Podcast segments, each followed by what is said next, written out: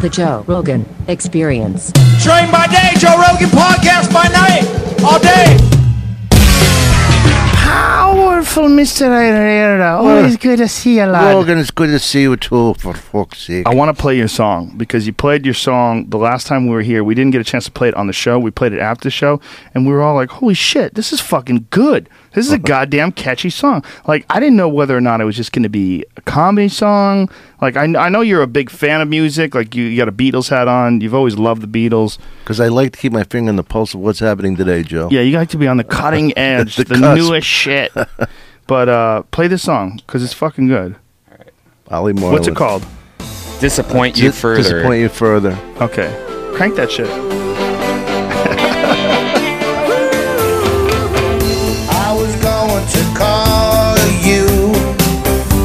Guess I must have forgot. And I was gonna invite you to my favorite spot.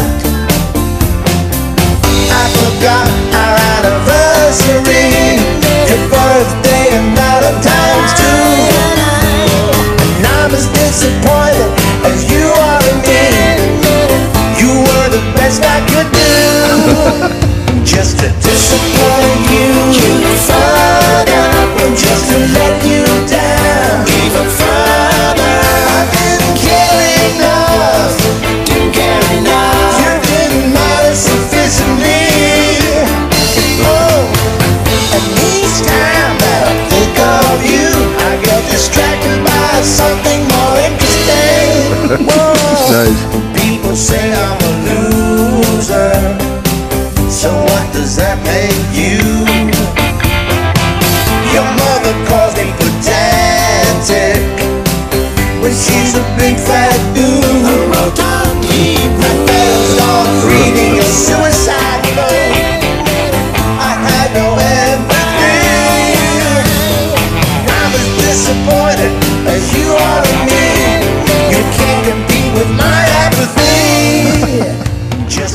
Is that for it. sale? Mm, not yet. We do a falsetto in, in a little bit. It's really hard not to laugh. Let me hear You'll, it. you'll hear it. We sound like two cats. Didn't matter sufficiently. Oh,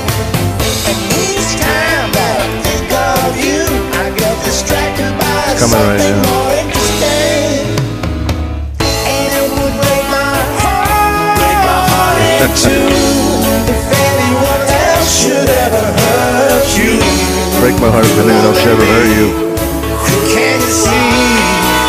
If I was dying of thirst, you would be my first choice. It's darling, sweet love of mine. But it looks as though I'll disappoint you. You further, and I'll probably let you down.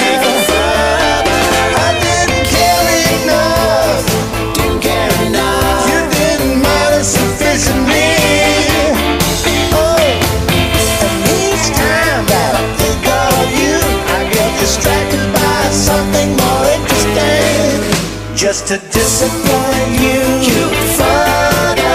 Wanna disappoint you a little further. Powerful Dom Irrera, music artist Hey, slash Holly master stand-up comedian slash all-around cool dude. He's the uh, musical director for Cher, and he's done like Pink videos and Tina Turner. He's What's his name again? Ollie Marland. And he's a buddy of yours. Yeah. And you just decided to make this. Well, here's what happened: was one day his his his girlfriend. This is pretty funny.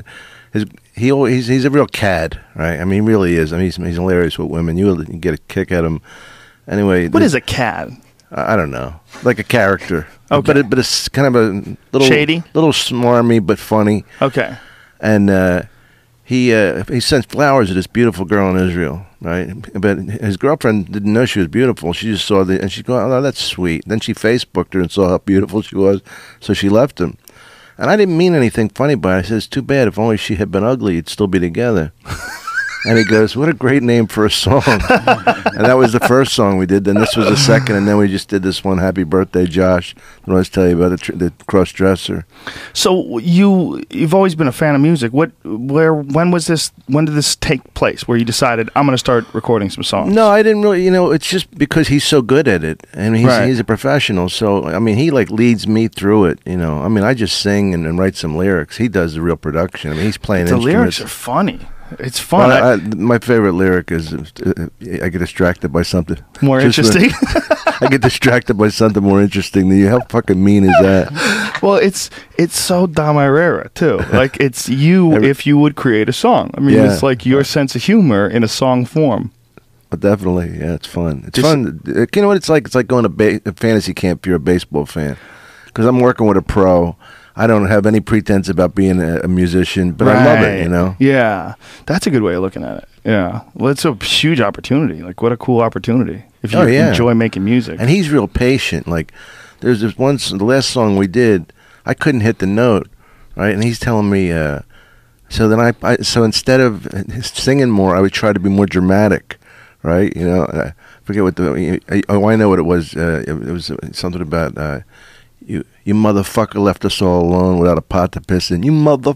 So instead of singing better, I, I, I put more acting energy into it, going, "You motherfucker left us all alone," and he just falls out of his chair laughing. You know, so it, it's fun. You know. Yeah, it's a fun thing to do. Uh, it seems like, uh, and you're you're really like uh, you're really into it. Like this is something like, like you, but you haven't put anything of this online. No, This is the first time. Like I was surprised at how good it was because you haven't, you didn't put it on YouTube. You made this a while ago, yeah, we How ju- uh, a year. and you just didn't do anything with it. You just hang on to it.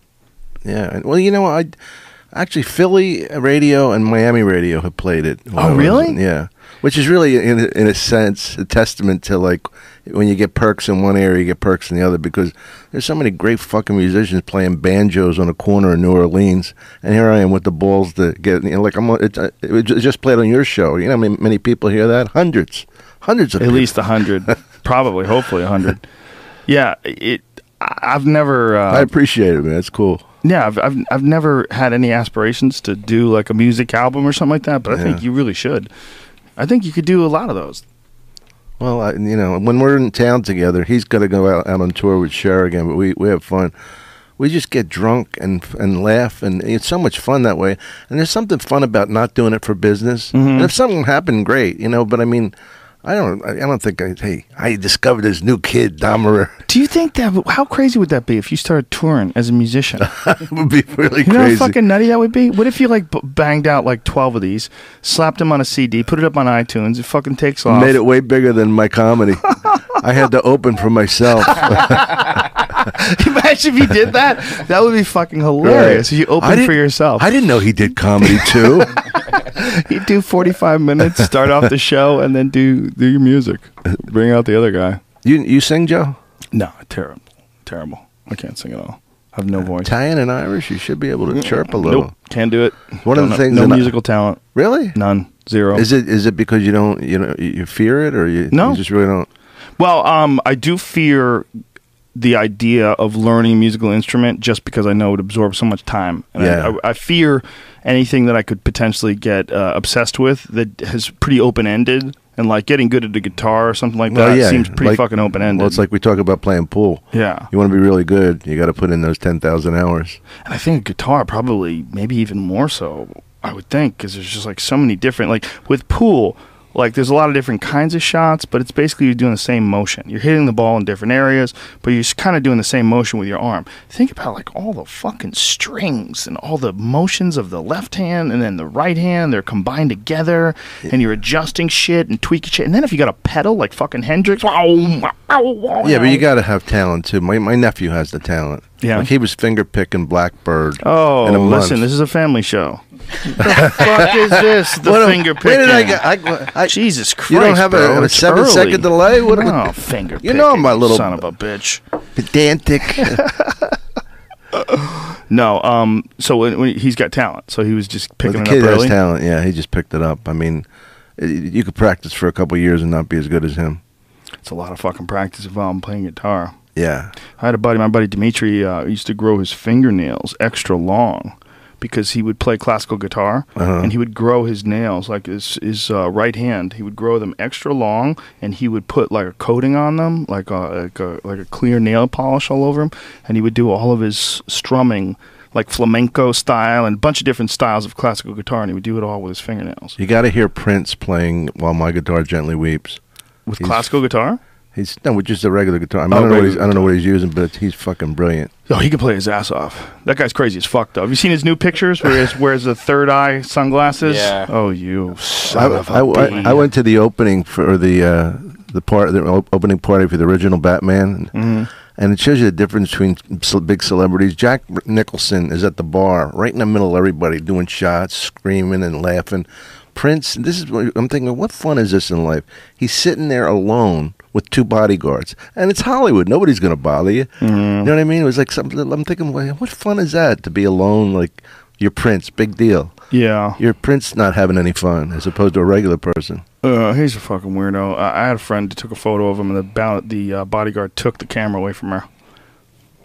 She had Oh, like a disposable camera. He just took it. Cause she was, ta- and she had all these other pictures from her trip on there. This fucking asshole And, just they, and takes he it. just smashed it. But it was just for what? Because he took a photo of him. Like, and all of a sudden you could steal my camera. You fucking piece of shit. That's why Biggie and Cat went to jail, or not Biggie, Biggie. Uh, Biggie Stardust. Suge Knight. Suge Knight. Yeah. Yeah. yeah, you're right. Yeah, some supposedly they Yeah. took someone's camera, something like that. But I heard that's bullshit too. I heard that lady had her camera in her hand when she was telling the story. She was at like 15 minutes afterwards. She's holding the camera that she said was stolen by them. Who the fuck knows? You're might good at might have been a new camera. You're good at taking pictures of people. You got a lot of patience. The reason I don't want to take them a lot of times, first of all, I, I just want to wait. I say, "But can you wait like eight months till I lose some weight? till Well, my eyes open again. Not even that with a guy like Prince. I think it's just taking his picture at all. You know, I think that's I think the it absorbs energy from him. He's fucking You know? crazy. You ever heard his uh, conversations about chemtrails? No. Yeah, we had this podcast once where we played it. It was uh, he's talking about how they were spraying stuff in the sky, and uh, I remember when I was a child, they would spray things in the sky, and all of a sudden everyone would be fighting. Oh, jeez. Like he thought, like the government was spraying like fighting Right, spray. yeah, the government's the that powerful. Yeah, like everyone in his neighborhood would start fighting and arguing because they're spraying shit in the sky. Like, ugh. What do you Yeah. even say to something like that? Could you imagine if they really did figure out some shit that all you had to do is spray from an airplane, Uh-huh. and when it landed, everyone would just start fighting? Do you know what a big news that would be? Imagine how angry the pilot is. He's got to shit in that shit all Oh, he's day. breathing that shit, right? Breathing angry fumes. Comes home, they got to fucking trank him as soon as Hi, honey. How was your day? Fuck you. They were trying to come up with a gay bomb. You know, this was an active uh, pursuit of the, the Bush administration. Some scientists came up with the idea that they were going to come up with a bomb and they were going to be able to drop it on like Iraq or something like that, and everyone would go country gay. Yeah, for real. The idea was that this spray, they would drop it like near the troops, and it would like, wash over them, and they would be like instantly in love with each other, and they would lose all desire to fight. Abdul, come here one Give me some cock right now, not now. No more bum, only cock. Did you ever hear that there's like certain cultures that if they can get blow, kids to blow them, but it's not considered gay? Yeah, yeah. Or What if the fuck is that? Who Jewish. who who, who, who rationalized that one? I don't know, someone not that smart. Some sick bastard. Yeah, well, there's that the Papua New Guinea tribe of uh, s- seaman warriors, and this Papua New Guinea tribe, when they when boys are young, they take them away from their their parents or from their uh, mother at least, and they live in these bachelor houses. And these men fuck them. They fuck them and fuck their mouths and fuck their ass, and they feel like the only way to develop them into strong warriors is they have to ingest cum. This is not like a small amount of people either. This is, you know, thousands of people practice this. It's very, very, very strange. And it's been going on for a long time. They're called priests. They're way crazier than priests. Wow, they- the new uh, Papua New Guinea seaman warriors. Did they have a documentary about it, and what is it rated? How the fuck did you find that one, Joe? I don't know. Uh, I would say that it's probably X. right. Or NC seventeen. What's what is the difference between NC seventeen? NC-17s actually plays in regular movie theaters. X actually only plays in adult movies. So theaters. X is basically just fucking. Right. It's just porn. Isn't it crazy that you can go to a movie at a regular movie theater and people's fucking heads can be exploding? Oh, yeah. Think of the disturbing shit that you could see if you just watched The Walking Dead, you know? Yeah. I mean, they show people getting chopped up with machetes and shit, but you can't watch people have sex. You can't watch the one thing that everybody wants to do. You can't watch that. You should at least be able to watch two women. You know what I like? The older woman, the older woman, younger woman Is that your shit? I like that. Mom daughter. It's kind of sexy. Yeah. they don't really. I don't. I love. You know what I love? What they do? They have this little expose at the beginning saying that they're not really a mother and daughter. Like we didn't know that. Oh, You know? right. Where they sit them down, they have their name underneath I underneath guess it. because for legal reasons or whatever. The Russian ones don't have that though. If you get the Russian mom and daughters, it's real. It's a real mom and Yeah. daughter. But they speak in Russian. Yeah, how do you know it's real? It could be though. you know, people are broke enough; they'll do anything. That's the sad thing about pornography. That's what makes it hard to enjoy. You know, Oh, if you think about it that way, well, you think about if you think about like poor people that have no other option. Yeah, that'll fuck your head up. Or if you think about people that have been molested and that's why they're doing pornography, that'll fuck your head up too. well, I stopped going to strip clubs because I'm not saying I'll never go again, but because my my goddaughter is that age now. Uh, She, since she was since she's been like 18, you know, I can't go to strip clubs and then have her come home and, and worry about her. So it really ruins that fantasy. no, I mean because like you know the fantasy of them like working their way through, they're getting in their masters of, in uh, in cello, and playing the cello at the University of Pittsburgh. We're in Cleveland doing the uh, hilarities, and uh, some girl actually said that to a friend of mine. Then he gave her money. Yeah, yeah. She's no, she's going. She ain't fucking going to school. She's hustling money from you. she's going out back to do coke. I mean, I'm all for it. If anyone wants to do it, I think if it has to do, if I was a woman and it would was between working at Denny's Oh or my dancing dancing naked and making a thousand bucks a night, But also, you have to be a good-looking woman. You can't be just a true. woman. That's the problem, right? Yeah, that's the problem. But you could be like a little off, and some dudes are into that.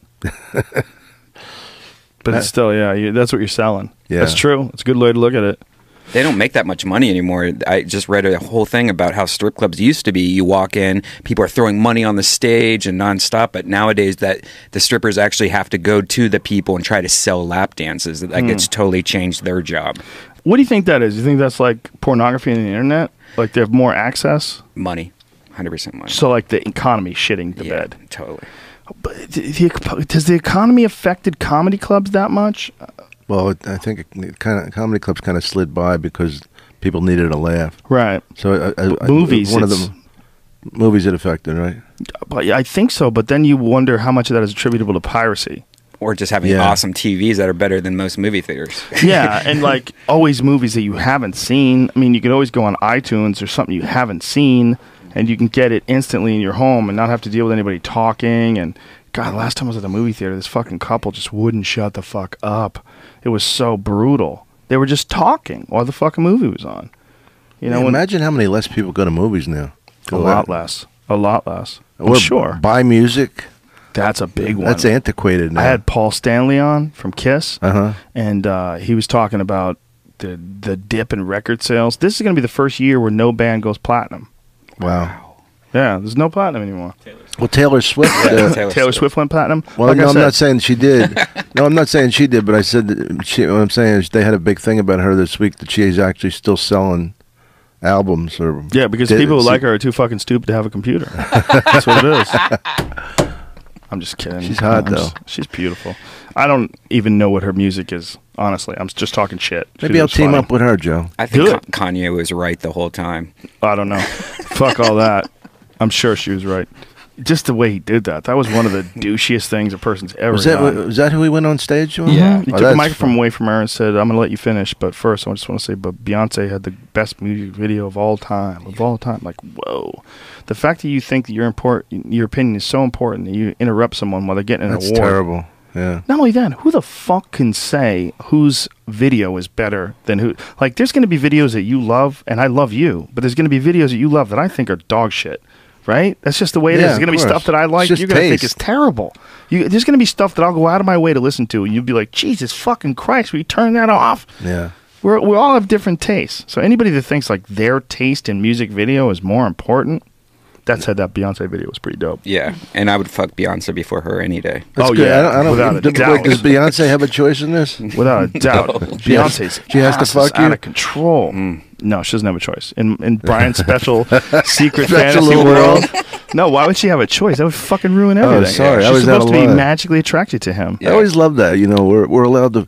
My my husband and I were allowed to fuck two people. Me, Al Pacino, and her. Like you know, like Al. wha- uh, Does Al have a say in this?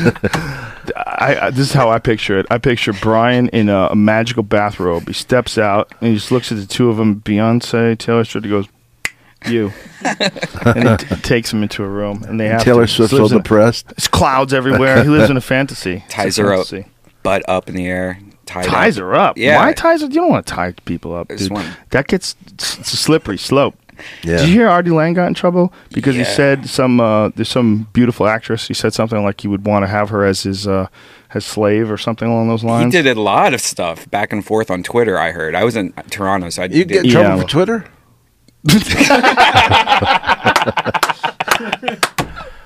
Not anymore. People have lightened up over the last couple of days. It used to be that you could fucking lose your job, but now um, now people are just they're w- way more cool on Twitter. Oh, okay. No one's arguing anymore. it ended. Everybody realized calling people names on Twitter is fucking pointless, so it just ended. I don't do that, man. he um I don't know what he said, but he apologized and he he apologized to her if he hurt her feelings, but not to anybody that was asking him to apologize. He was like, "Fuck you." Like this fucking PC is going to be the death of funny. This like where a guy can't just fuck around and say something like that. Like of course he thinks slavery should be illegal. Of course That's going out on a limb. this would I'm crazy like that, bro. of course, he would think that the idea of him enslaving her is fucking ridiculous, but he's just trying to be funny. Yeah, that's like, all he's trying to like do. It's never going to happen. It so- didn't work. He missed. He missed the mark, but he's just trying to be funny. That's all it is. Artie Lange loses at midnight appearance, banned from ESPN after tweets. Wow, they banned him from ESPN. Yeah. Jesus Christ. What would he be? Let's let's read the tweets. This chick on ESPN's oh she's on ESPN. ESPN's first take is so fucking hot. He said, trying to maintain erection and jerk off to chick on first take, but they keep cutting back to Stephen A. Smith and the white guy. Frustrating. Skip Bayless. okay, here it goes. It's official. Com- That's it. Wait a minute. That's not what he said. There's more. Yeah. What are the? Did they not print the slave quotes? They. Qu- oh my God! Look at that. They're so scared. Yeah. They didn't print the slave quotes. What did he say? What was the slave There- quote? We'll f- oh, here. What's the slave quote? No, they did take it out. Oh my oh, god! they took it out. That's we could probably find it on another. Okay, let's find it. Yeah, That's that hurts my head. Uh, Look, what he did was not funny, but he the first shit was funny, trying to ma- maintain my erection. Yeah, you know what show? Frustrating. Have you ever seen that show? No, She's really hot. Cari Champion's her name. She's a black chick. I saw a Beautiful. photo of her. She's beautiful. Yeah, she's beautiful. But um, you know, look, the first stuff was funny. He he fucked up, but I mean, who knows? He might have been drunk. Who knows what the fuck was going on? I the I image attempt to whip. Oh wait a minute. No, before it was uh, there was a thing before that. trying. There's a. It eventually got worse, but I thought he had a. Um, there was something about owning her. Oh, I attempt to whip. Cari Champion because she disrespected the Jefferson plantation, but she grabs a whip and beats me. I come like a fat founding father. come on, that's funny. After hearing, after having eight illegitimate kids together, Cari Champion and I marry at the Knights of Columbus in Linden, New Jersey. Problem with that? F off. amid inevitable. Oh my God! Amid the inevitable racist, sexist, misogynist backlash, Lange played the "It's comedy, folks" card. Come on, do people really think that that's not funny? Well, of course, I it's thought it'd be funny to tweet. It's about her beating him, But how could you think it and was he serious? comes. And then I thought it would be funny to tweet jokes about the observation, and decision which might be the end of modern comedy. His comments were incomprehensible. Let's see what they said. And no one should be subjected to such hateful language, Wow. ESPN said in a statement. Per Sports Illustrated, they objectify and demean one of our valued employees under the thin guise of comedy and are offensive to all of us. We will not dignify them with any other comment. Wow. Tricky question. I would rather load trucks for a living than ever apologize for one of these awful to one of these awful PC groups ruining the country. Wow, that is not that bad, man. What he said was just funny. Yeah. I thought it was way worse than that. I got to take that seriously, so my apologies extend to bigger group of people. Uh, if that's true and it's because she's no liar, I have to think, okay, I don't know what that means. I hate that we have to cater to idiots, but the thought of some women scared for her, her well being because of a joke is something I can't stand. Okay. I look. He was just trying to be funny, and that's something a guy would say to a guy. Like if Yeah. we were all hanging out. You know what I'd like to do to Yeah. her? Well, this is my fantasy. Uh, you know, I grab Yeah. the whip and she beats me with it, and I come like a fat founding father. I mean, we would be laughing. if I like the that. idea of him jerking off and they keep switching back to the two guys. Just as he's about to come, you see Stephen A. Anderson and. Uh, you ever see that show? No, I've never seen it. All they do is argue. It's, it's hilarious. He's it's fucking frustrating. I mean, he's funny. It thought it was funny, and he didn't mean that he wanted her to be a slave. I mean, he can't joke around.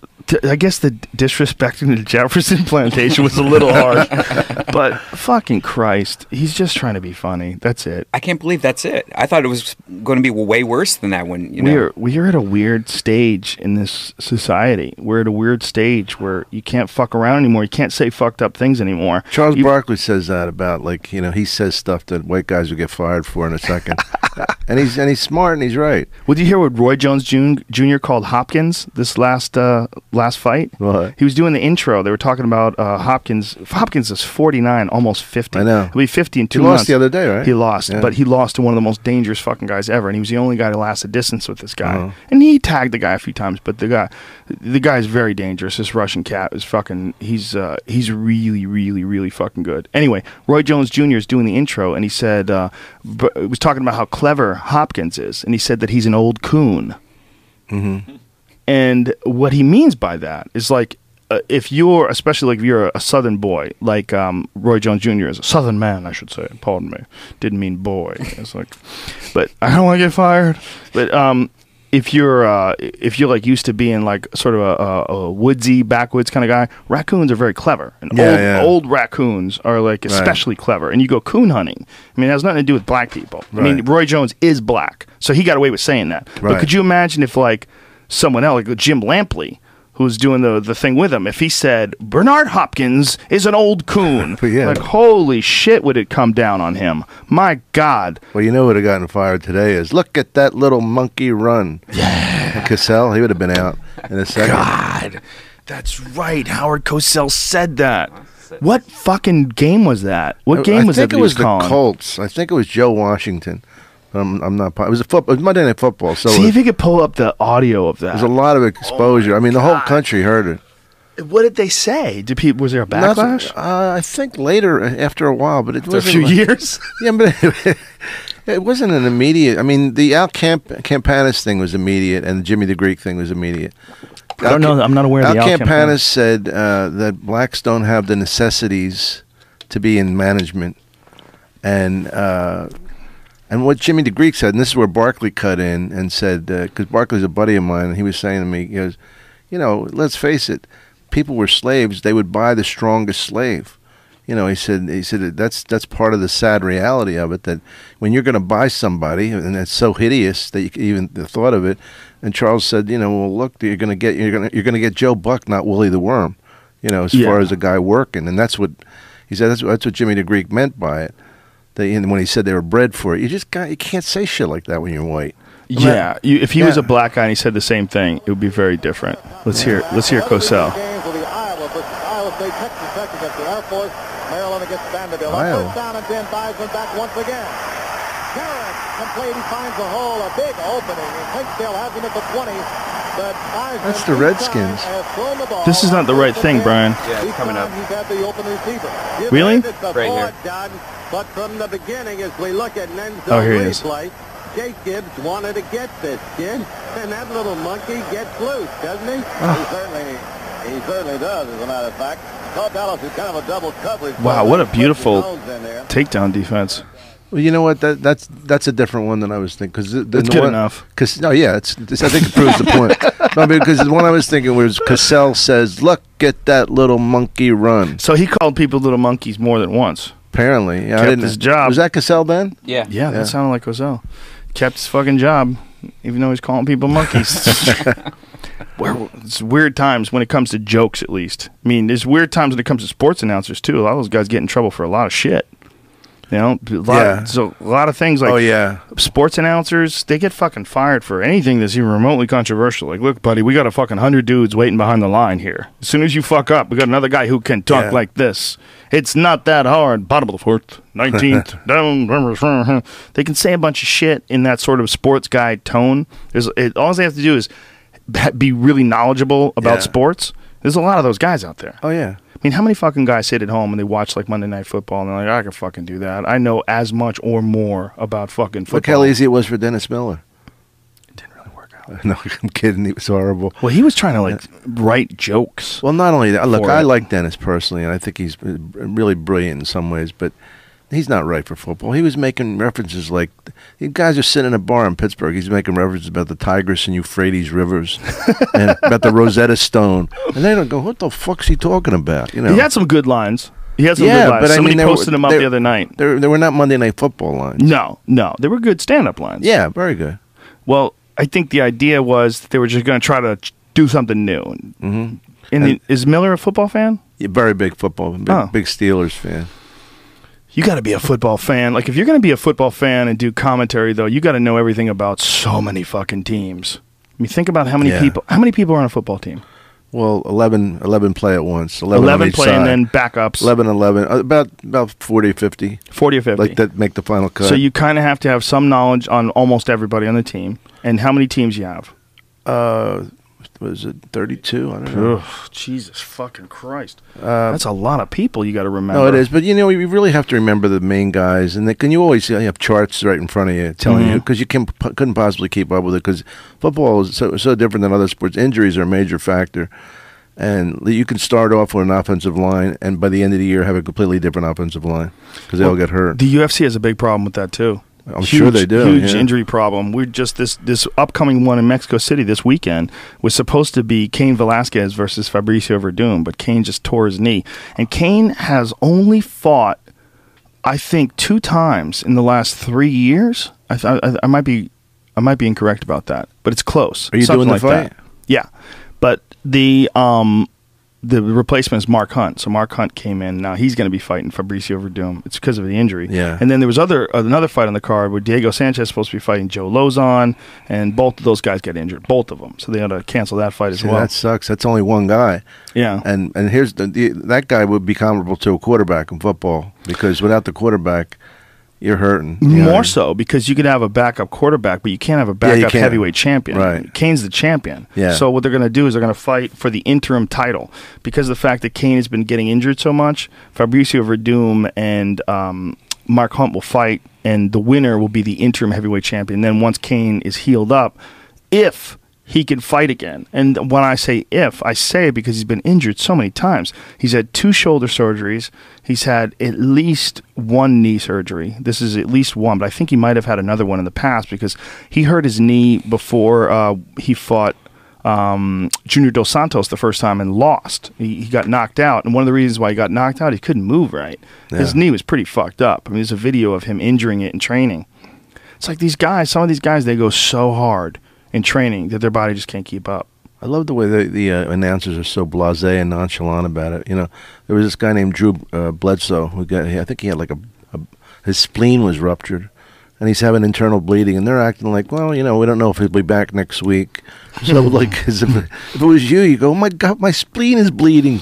You know? Can you imagine you break your spleen, it bleeds into your body cavity. They have to drain it out, I guess. What do I don't do? know. Let It your body absorb it. What happens? Did you Brian s- should know. yeah, Dr. Brian thing. Joe, did you see? Dr. Do you, Brian. do you remember when Joe Theismann broke his leg?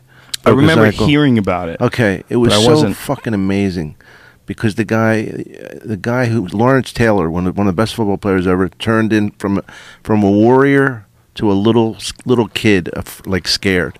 He went.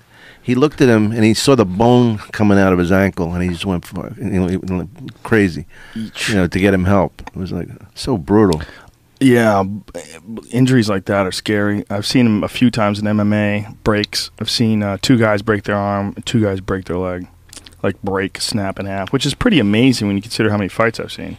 Yeah, I've probably seen. It's probably close to fifteen hundred fights. It, it's at very least it's well over a thousand, and two times I've seen a guy throw a leg kick and get checked. What check means is you lift your leg up so that when he kicks you, instead of kicking the meat of your thigh, he actually hits your knee or your upper shin bone, and it a lot of times can really damage the opponent's ne- uh, leg. And on rare occasions, it causes the leg to break. They do it on purpose. Yeah, yeah, yeah. They check it because if you uh, if someone's kicking you, say if you're standing up and you're fighting, and someone kicks your legs, the shin bone slams into the the meat of your leg and it instantly bruises. And not only that, a lot of times it'll cause hemorrhaging inside, internal hemorrhaging, because you're. An, a shin bone, especially when properly delivered, is it might as well be like a baseball bat. You're just slamming it in, Wow. and you think about all the power that you have in your thighs and your hips and your body weight. You're carrying around your weight all day, right? You you can run upstairs. I mean, you can't do shit with your arms. I mean, imagine if you had to walk everywhere in your hands. God, you'd fucking be tired instantly. So Yeah. you got amazing power in your legs, right? And then you're using that to swing your fucking shin around. This big, heavy bone that carries your weight around all day. And you just wham, slam that right into the meat of someone's leg. It's so fucking painful. And sometimes guys get hit there two, three times. And in order to stop that, you check it. So you lift your leg up, and as the guy's swinging, you lift your leg up like this, and his shin slams into your knee or slams into the bone right below your knee, which is considerably thicker than the middle of your shin, which is where you usually make impact, or the lower shin, especially. Right. And sometimes guys' legs just break. So they throw a kick, and it hits the shin, it just goes crank. It just you hangs seen that loose. live? I've seen it live twice. Holy well, I've seen it on television once as at least once as well. I've seen it many times on YouTube videos. I mean, it's probably happened dozens of times, but big fighters like Pele, who's a famous Vale Tudo fighter, uh, he was fighting a guy, threw a leg kick, his leg snapped. Anderson Silva, a guy named Corey Silva, Hill. I know. Anderson Silva was a bad one. That was an ugly one. Uh, Corey Hill's another one. Well, Corey Hill was scary because the fucking referee didn't know what happened. I saw it and I was screaming like, "S- "You stop the fight! You got to stop the fight!" Because like the referee didn't see it. Because sometimes the referee's looking at a fighter and a fighter throws a kick, and the referee's concentrating on one area. Right. You know, like maybe where punches are landing, or and sometimes they miss stuff. Just human nature. And uh, the the uh, the guy who was fighting um, recognized it, but Corey, uh, you know, Corey was down, and his leg was all twisted up, and the referee hadn't seen it yet. Would the guy who was fighting just back off? yeah, he recognized it. That was cool. Yeah. Um, same thing with like Weidman. When Weidman uh, broke Anderson's leg, he backed off too. I mean, he didn't follow him to the ground, try to finish him off. When you see that the leg go limp like that, you know, oh, this fight's over. Like nobody ever thinks they're not going to stop Yeah, it. right. You know. And I- once I seen it in kickboxing too, really recently, high level kickboxing. This guy Tyrone Spong, he threw this fucking devastating. He throws devastating leg kicks, and he's fighting this guy Gokhan Saki, who's another bad motherfucker. And Gokhan checked it, and his leg just went crank, just bent around it. Oh, Oh. it's awful to watch. You never seen that happen before? You I've watch seen one? it. I, I've not not in a fight. I've seen it in basketball. Pull up. Do you never see the Anderson Silva one? Uh, no. You want to see it? Yeah. Okay, pull up Anderson Silva's leg break. You know, I was there, and you invited me to the Palm when uh, we were watching. Remember that night we had? Yeah, those are club some of the best ones to watch. And uh, this kid got knocked out, and I was sitting next to his mother and sister. That was interesting, you know, because I, I mean, I love the adventure. I, I love watching that now. Now that I've, you know, I've watched enough of your fights, but it's amazing. It's amazing the fucking balls these guys have. It's a crazy way to live they're, your life. They're fearless, man. It's definitely a wild, dangerous way to live your life. You know, it takes uh, incredible courage, and also you, you're knowing like you can't do this forever. Yeah. you gotta. Cer- oh.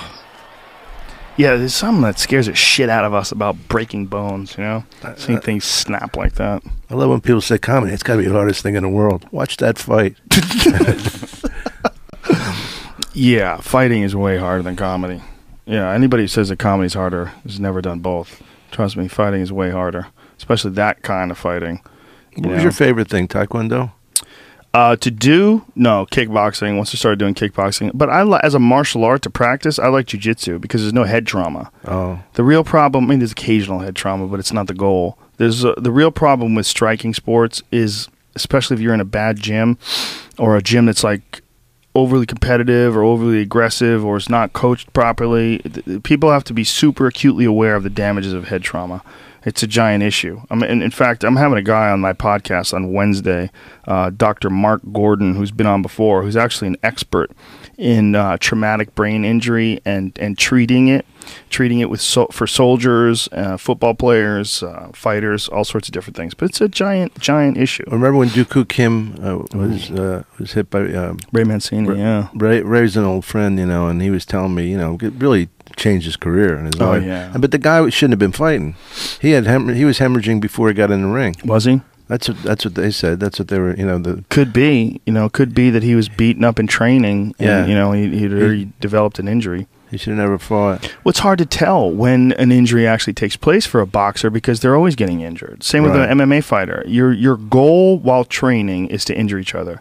So you're constantly getting your head snapped back. You're constantly getting hit to the body.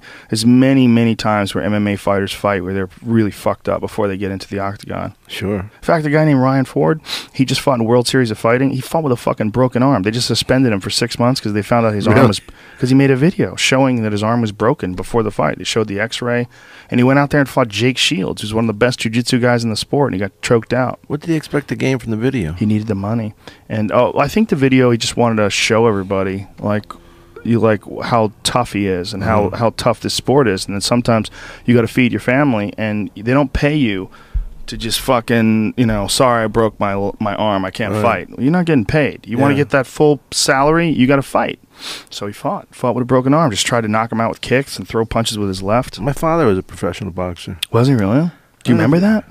Vaguely, because he left when I was seven. So you know, but I, me- I remember vaguely um, him coming home all beaten up, and he had won. Whoa. You know what I mean? His, you know, his eyes are bleeding, and his his nose and everything's swollen, and because he was a 500 fighter, 500. If you hit 500 in baseball, you're the greatest player that ever lived. 500 boxes, Yeah. you're you know, you're a palooka. You're also probably not managed well. You know, they're, they're they're not setting you up with the right Right. guys. That's the tricky thing about fighting is they realize when you're when you're promoting a boxer, especially, the goal is to get the guy undefeated and have him challenge for the title and give him Right. Give him the opportunity to slowly learn. Like if you're in the best case scenario, if you got a guy like a Cus D'Amato trains you and is giving you all this fight philosophy and this way of thinking about life that's going to empower you, and then he slowly builds you up by giving you quality opponents. Right. You know, first guys who you're definitely going to beat, then a little bit better, a little bit better, a little bit better, fight for the title. Like that's what they did with Tyson. That's what I was going to say. It was Tyson. Yeah. No, I I talked to Angelo Dundee. Remember him? yeah, sure. He used to You're come- blowing it, kid. Remember that? Yeah. well, Sugar Ray were- Leonard. Oh, is that what? Right. Against right. Thomas Hearns. He, he said, I asked him, I said, who's the baddest of all of them? Who, like all the guys that you were, who do you think was the toughest? Liston. Sonny Liston. He said Liston could beat any of them in a fight. They were all afraid of him. His problem was drugs and c- connections, bad connections, bad, bad lifestyle.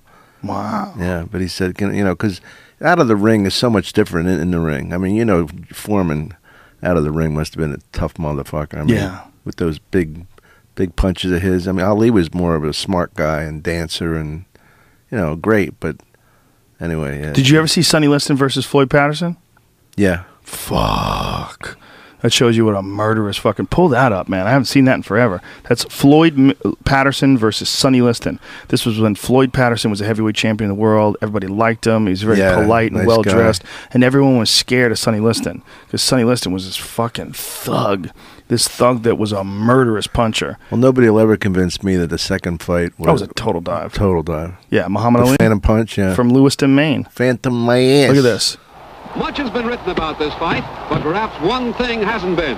Patterson and Dog Trunks came to fight, but crossed up all the pre-fight predictions by carrying the fight to the challenger. So Patterson's running after Sonny Liston, but Sonny Liston's so thick. For a guy with no Liston steroids, oh, hard punches early big round punch. one that hurt Patterson, but he gainly moves into his opponent. damn, he was big. Look how big he was when you think about the fact there was no steroids back then and Yeah. boxers didn't even lift weights. Imagine that, heavyweights without lifting weights. Patterson is a proud Yeah. champion. Liston, you will note, has a good left hand, very quick for a big man. I'm gonna start doing commentary like that. Real obvious shit. Very quick for a big man. I love the sound of the It's roar. fake. Oh, it is. totally fake. Is it really? Wow. Yeah. Lunges at an opponent. Commentary's fake, too. Dangerous commentary is all done after the fact. Oh. Oh man, it's a good fight though. Floyd Patterson did a lot of bobbing and weaving. The problem was he just couldn't hit hard the way Liston could. Liston was just um, a one punch, murderous the puncher. His corner wants him to stay Ooh, hard jab. The God damn, he had a jab. heavyweight championship and the only man ever to retain Oh, that Is an eight left. to five underdog in this fight. Oh, Jesus. Patterson can take it, though. You got to give him that, man. He's getting bombed on. Hook to the body. Damn. It's interesting. Like, Liston looked really fucking good in this fight. But what Yeah. Ali did with him was movement. Movement and just peppered him from the outside. He also and fucked with his him up. head. God damn, though. Liston's hitting so hard. Liston gets to him against the ropes Yeah, he definitely fucked with his head. Ties him up, won't let him get away. Oh, he's hurt. Plug Patterson's in trouble. shot right to the Boom, boom, boom. and Patterson is down. Oh my God, he was going was- down when he got hit with that left Yeah, hook he was already out.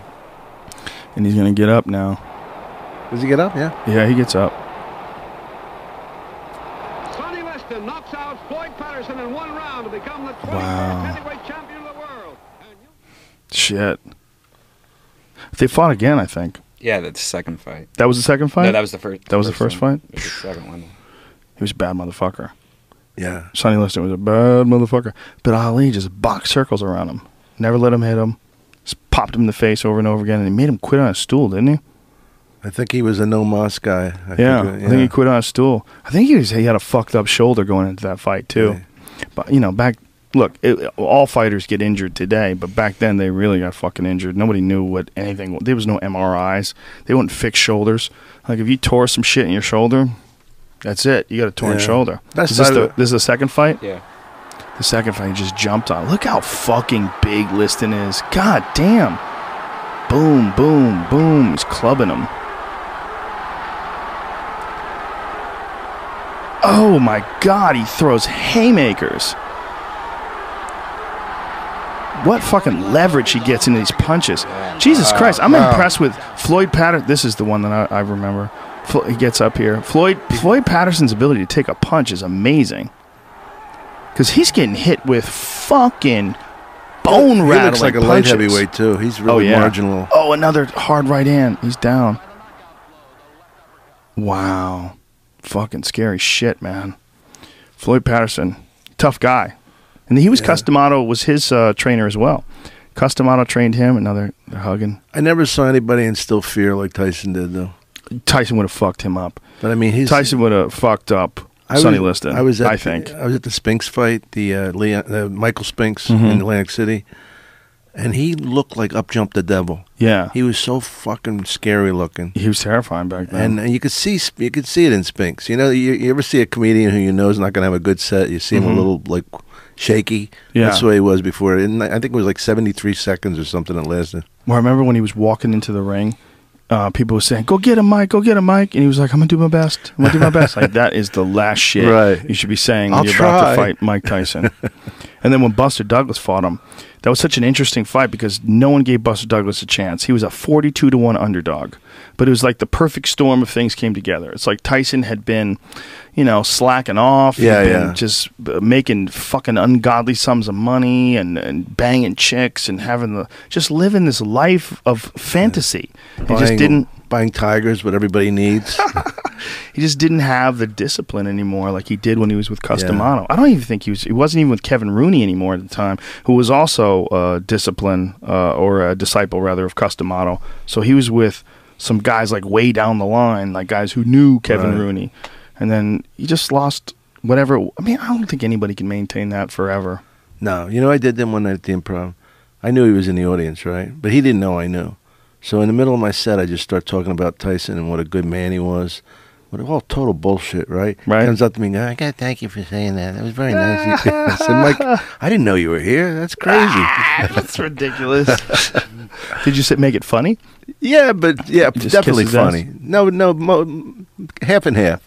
you know, a, mi- a mixture. He was a, an event. Like you'd you'd watch his oh, fights. yeah. They were an event. Well, plus everybody like got you know a party together. They didn't know if it was going to last for a round or Yeah. Remember, he was just was killing guys. That's why the Buster Douglas fight was so crazy. It was the first time anybody had ever beaten him, and everybody was like, "I can't even believe." I couldn't believe happening." it to, to see him down. That was like killing the bully. Well, when Evander Holyfield beat him, it was almost more impressive because when Holy, Holyfield beat him, it was post prison, right? Didn't he? Yeah, Yeah. Yeah. He got into prison, started smashing dudes again, and then he fought Holyfield. And uh, he went after Holyfield in that first round too. I watched that fight with Kevin James, and I remember we were going crazy. We were Was that the one where he bit the ear? No, that was the second Oh, fight. second one, okay. Second fight. That was when he knew he was going to lose again. Yeah. Bad sport, I- I'll say. He, was bad. Yeah. Yeah, right? uh yeah, he was a fucking wild dude, man. I mean, and also the just getting out of prison shit. Did you see his one man show? I heard it's amazing. It's pretty cool. I heard it's incredible. Tyson Holyfield fights, yeah. So it was in 94.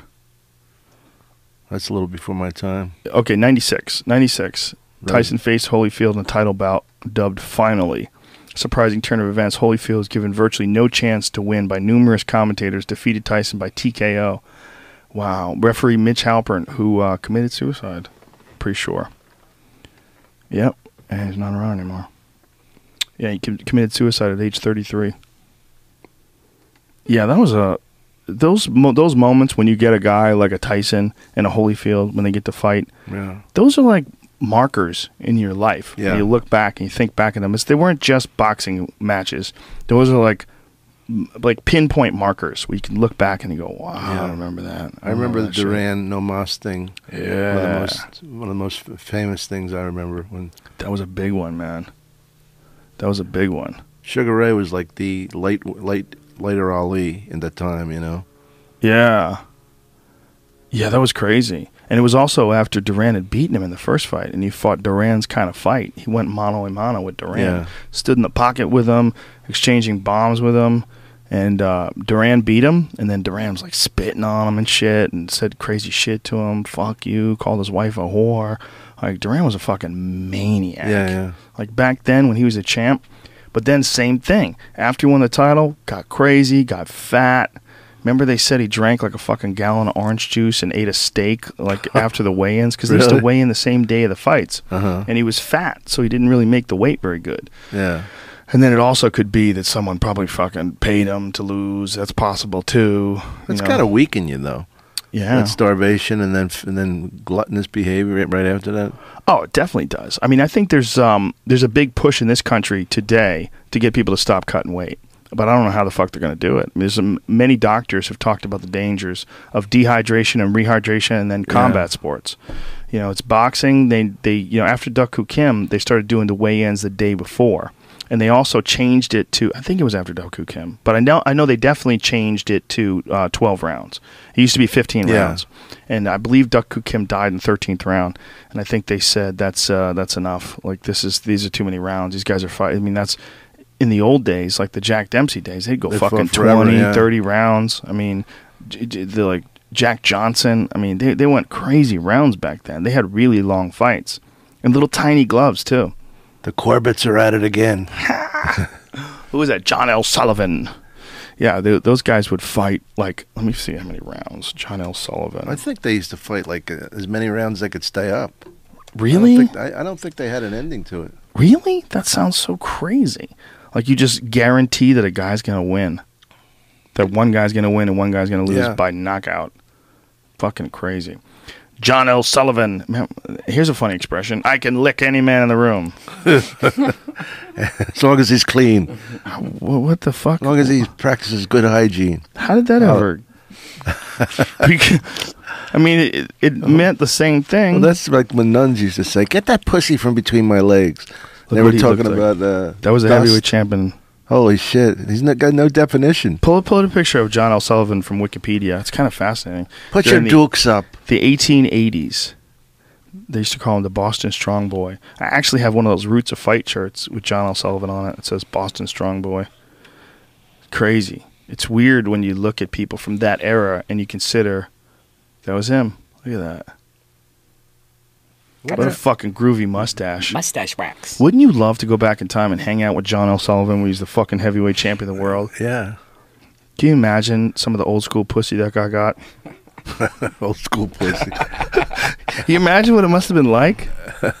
Just a funny saying in on Sullivan's its own. in Sullivan's era, no formal boxing titles existed. He became a champion after defeating Paddy Ryan in Mississippi City near Gulfport, Mississippi on February 7th, 1882. Modern authorities have retroactively labeled Ryan the heavyweight champion of America, but any claim to Ryan being a world champion would have been dubious. He had never contended internationally as Sullivan had. I could lick Paddy Ryan. Isn't that crazy? Sullivan was first considered the world heavyweight champion after either 1888 when he fought Charlie Mitchell in France or the following year when he knocked out Jake Kilrain in a ready for this round 75 See, I told you. Wow. I'm telling you. it of a scheduled 80 oh, round oh, they had a schedule? They had I a didn't- schedule. I didn't even know they had an end to How it. the fuck? Se- round 75. That hurts my head. Just How long was each round though? Was each round like two seconds? no, no. I think it was three minutes. I think it was just like it is today. Fucking a. What is that in in time? What is that in in? What the fuck is seventy five like, uh, times three? Hour and a half, two hours. Two hundred twenty five minutes. So it's uh. Oh my god, that's insane. What do insane. they think they're doing? A podcast? That's insane. Can you imagine bare knuckle boxing a guy for three hours? Who No. is this? it says John Sullivan versus Kilrain. They even had cameras back then. They could take a stop motion photograph. Look at the fucking ring. The ring is a rope that's like super loose around these guys that are standing on dirt. And the people that are watching are just standing right outside the ring. Like all of them, like smashed up against the ring. Look at this. That is so weird. That was the heavyweight title in 1880, 1888. God damn. Mitchell came from Birmingham, England, and fought Sullivan in 1888, knocking him down in the first round. well, he knocked Sullivan down. Imagine if you did that the next MMA fight did. They- I get fired. People would go, "You fucking stoner loser! You thought that was funny? You fucked up my UFC party." Their third meeting took place. Their third meeting took place in 1888 on the grounds of the Chateau de Chantilly. Chantilly, France, in the driving rain. Wow, they fought in the driving rain. It went on for more than two hours, at the end of which both men were unrecognizable and had suffered much loss of blood. Neither could lift his arms to punch, and the contest was considered a draw. Holy fuck. Wow. Imagine after all that you tie. Oh my How depressing. god. Jesus Christ. So um, the French armed forces came in and arrested Mitchell. They they, they called it Gendarmerie. Gendarmerie arrived at this point and managed to arrest Mitchell, who spent the next few days in a cell and was later fined by the local magistrate. Can you imagine you get the fuck beat out of you, And then they go to jail. and then you go to jail right away? You didn't, didn't even have a hospital visit Jeez. boxing being illegal in France at the time. Oh, it was illegal, those fucking socialists. Sullivan managed to evade the law, swathed in bandages, and was taken across back to the English Channel to spend the next few weeks convalescing in Liverpool. So Mitchell convalesced in a fucking cell, and John L. Sullivan went across the river in Liverpool, and it was illegal. That's incredible. Wow. That's amazing. That would be something I would be really interested if like if you could have a, a time machine when you could go back in time and see some things. That would be fucking that would be at the top of my list. To go back to like the heavyweight title. Look how fat he got in 1898. Look how fat he was. Look in that same Wikipedia, Wow. Brian. Pull up that picture. Oh. Looks like he's got like long johns on. Yeah, they used to fight with tights on and shit. But he looked totally different. He looked like a completely different guy. Like the the picture of him in his prime, and then the picture of him ten years later. Like he's got a big belly and everything. The the picture at the top when he's in his prime, he looked fucking great. This is uh Oh, right here. no, there's a there's another one. The, but the one, the first one, the top one, he's real lean, and that's when he's in his prime during the 1880s. But if you scroll down past that one that you just saw, all the way down to the bottom, it says retirement. Sullivan retired to Abington, but appeared in several exhibitions over the next 12 years, including a three rounder against Tom Sharkey and a final two rounder against Jim McCormick in 1905 in all Irish Grand guys. Rapids, Michigan. There's a lot of Irish guys back then. Look how fat he is, though. Holy shit, he's out of shape. He continued his various careers outside boxing, such as stage actor, speaker, celebrity baseball umpire, sports reporter, and bar owner. Overweight and unhealthy from a long life of overindulging in food and drinks, as well as from the effects of prize fighting, Sullivan died at age 59 and is buried in Old Calvary Cemetery in Mattapan, now a neighborhood of Boston. Wow, Mattapan. I had friends that lived in Mattapan. Mattapan was a. Sh- he died with barely, barely $10 in his pocket. Fuck, man. That's rough. But I bet back in the time when he was getting that old school pussy, that was all worth it. That with ten dollars in his pocket, hundred thousand dollars in his hat. Here's where it gets really crazy. He was only five foot ten. Wow. People were small back It's Tyson's then. man. height. No, Tyson's a little taller than that. He is. Yeah, he's uh, five and eleven and a half, like almost six feet tall. But um, obviously, Mike Tyson was far bigger. They don't have his weight here because they don't really probably know. He always weight. looked short boxing though, because he used to box his. Yeah, well, he was definitely short in comparison to the fighters he was fighting against. Yeah. I mean, that's one of the things that uh, helped his style was that that He'd bobbing come in and weaving underneath. style. It was so hard to deal with, and he would get inside and just bang, bang. You gotta shut your fucking phone off, buddy. Sorry. It keeps dinging too. Is it really? Yeah, it keeps dinging every time you get a message. You don't, you haven't heard it, No, I got these headphones on. but your microphone's picking it up. That's how Oh. I'm hearing it. It's going ding. Um, what is is John L. Sullivan's weight? Let's see. What the fuck is his weight? I bet One eighty nine. Well, Marciano, maybe right. Marciano was like in the '80s, 180, Was he? and he was a heavyweight champion of the world. Yeah. Um, weight. Okay, 212 pounds. Oh. Wow. Maybe that's towards the end of his career. He didn't look that big, and maybe he was though. Maybe he was like super thick. Um, it says 212, but I don't know when. You know what I mean? Like if you see him when he's fat, maybe it changed and went up and down. Okay, he weighed 190. It says. Hmm. That's what we said. Yeah, I guess there's uh, some dispute. Some places say 210, some places say 190. Oh, okay. Sullivan's weight had ballooned from a 240 flabby pounds. That's how fat he was. He, he got as uh, as high as 240 pounds. But uh, I'm pretty sure Rocky Marciano was like 180 or something like that, which is really hard for people to believe. You know, because he's like the guy when you talk about white people that were like great heavyweight boxers. Forty nine and oh. zero. Yeah. He was 5'11. I don't think that's true. I think he was shorter than that. And he was, it says 188 pounds. He might have been. I mean, it's Wikipedia. They probably know more than me. How much you weigh? 200 pounds. But I'm fat. You want a piece of this? Nope. I'm You good. sure? I'm But- older. You know, I'm older than you, so I could probably beat you. And I don't think he, obviously, he wasn't weighing in. You know, I mean, They he didn't didn't have have to, I mean, he didn't have to, like, make a weight class. Right. You know what I'm saying? Like, he didn't have to lose weight. So that 188 pounds, that was like a legit 188 pounds. So when you think about it, he's like much smaller than the middleweight champion, Chris Weidman, because Weidman fucking struggles to get down to 185 pounds for the UFC. That's got to be weird. Struggles. And he's the middleweight champion. Do they have a limitless one in the US, UFC? Nope. They have no limitless one. Well, there is a super heavyweight division, but the UFC doesn't currently have any fighters that are uh, that compete as super heavyweights. There's not that much talent over 265. You know, like there's a Yeah. few guys that could have been over 265, like Brock Lesnar and um, um, Tom Erikson at one point in time was a big fucking natural 300 pounds. He was a fucking huge guy. He was uh, he came up down a little around a little too early though. They called him the Big Cat, and he was this fucking awesome wrestler who just moved like a cat. He was this big fucking guy, and uh, would smash people. I mean, fucking smash people. He was so big, and he was a wrestler, but he was like a natural 290. He could have fought as a super heavyweight in the UFC. Probably would have had a hard time making 265. But the other guys who are 265 are usually overweight. You know, it's usually one of two things: either they're doing some artificial things to their body that gets them that big, or they're overweight. Those are the two things. Like Mark Hunt, the guy who's fighting for the title this weekend, he has to cut weight to get down to 265, but he's a little fat. It's a bad motherfucker. The though. average football players have gone up a lot over the last 20 years.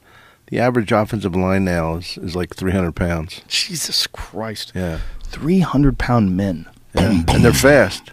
Well, there was a a guy who um, was a uh, Olympic wrestler or Olympic weightlifter that's now a uh, WWE guy. Mark Henry, you know who he is? When he was 21, he was 408 pounds. Wow. Power lifter. Happy birthday, honey. 408. what a big fucking dude. There's some big fucking humans out there, like those Iceland guys that are like the um, those strongmen dudes. Oh yeah. They You just see 'em- pull a train and carrying stone globes. yeah, this uh, all bodies are not created equally. no, not at all. No, not fucking not not at all. Tell that to Beyonce, baby. Yeah, that's what I'm saying. Like 265 in the in the UFC being the cutoff is kind of interesting because you got to think, man, if there was a super heavyweight like an Andrew Carellin type guy that came around that was like 300 plus pounds of like super athlete, like you know who the fuck's gonna beat that guy? I wonder what Butterbean was. It was way over that, Yeah. probably way into the threes. Yeah. You know, He hit pretty hard though. mm-hmm. King of the four rounders. That's what he was. Was he? He fight four round fights because he was fat.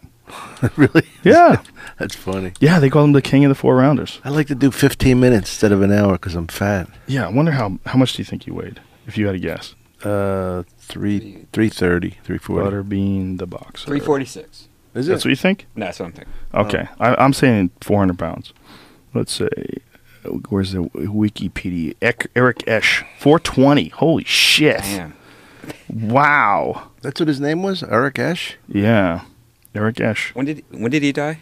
Oh, he didn't die. He's still uh, alive. He's a big fucking guy. It's sad just because you didn't hear him, you think he did, he's dead. Yeah. He's oh, he's 48 years old. He's still alive. Five foot 11, 420 pounds. Damn. You know, he lost an MMA fight to Genki Sudo, and Genki Sudo, psh, boy, I think Genki was like 155 at the time, which is really crazy. Genki was not a big guy. How much was he? 155, and he was 420. Holy shit. Yeah, they fought in Japan. Japan had uh, a lot of like really crazy fights that they would put on. They would put on these fights that were just like they were like freak shows. Like they were trying to do one recently with this woman, um, uh, Gabby. Uh, fuck, I forget her last name. Let me look it up. Uh, she's enormous. I mean, enormous. Garcia. Yeah, Gabby Garcia, and she's uh, probably like two twenty.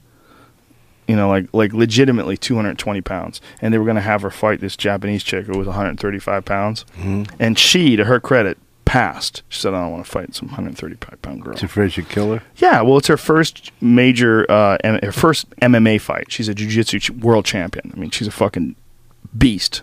All due respect. Uh, but all due respect. All due I don't like respect calling taken. women beasts. Not for nothing. So you can call Ronda Rousey a beast because she's so pretty. Like it's not, an, Right. you know what I mean. You can get away with it. Yeah. But if you call someone who's not as pretty and 225 pounds a beast, people are gonna get a little edgy, get a Little little, edgy. touchy. a little touchy with you, dumb. But uh, I appreciate the fact that she said no to that fight, though. I yeah. think that's classy. Well, it just shows that she's aware of how people perceive it, and I bet she probably got some good advice from her instructors or trainers and stuff. They're like, "Look, Gabby, you're gonna be a badass bitch, Yeah. running the world the way you run. Look at the size of her." That's her training with Marcelo Garcia, who is one of the best jiu-jitsu guys in the world. Uh, and there's a video of them rolling, and you get to see how enormous she is because Marcelo is only like a buck seventy. Um, pull, she slimmed down though. See if you can find a picture of Gabby Garcia slim, because she lost a shitload of weight, and and I, I think probably that's getting ready to uh, fight in MMA. Look at her now. Jesus. Good lord. Wow. Good lord. Good lord. I would tear that up in bed. Would Joe. you? I Would would you rock tear it that? up. I would, you tear uh, that up. Would you allow her to get I don't even know what that you? means. I don't even know what that would, uh, means. I'd tear it up, baby. It means you would kill it.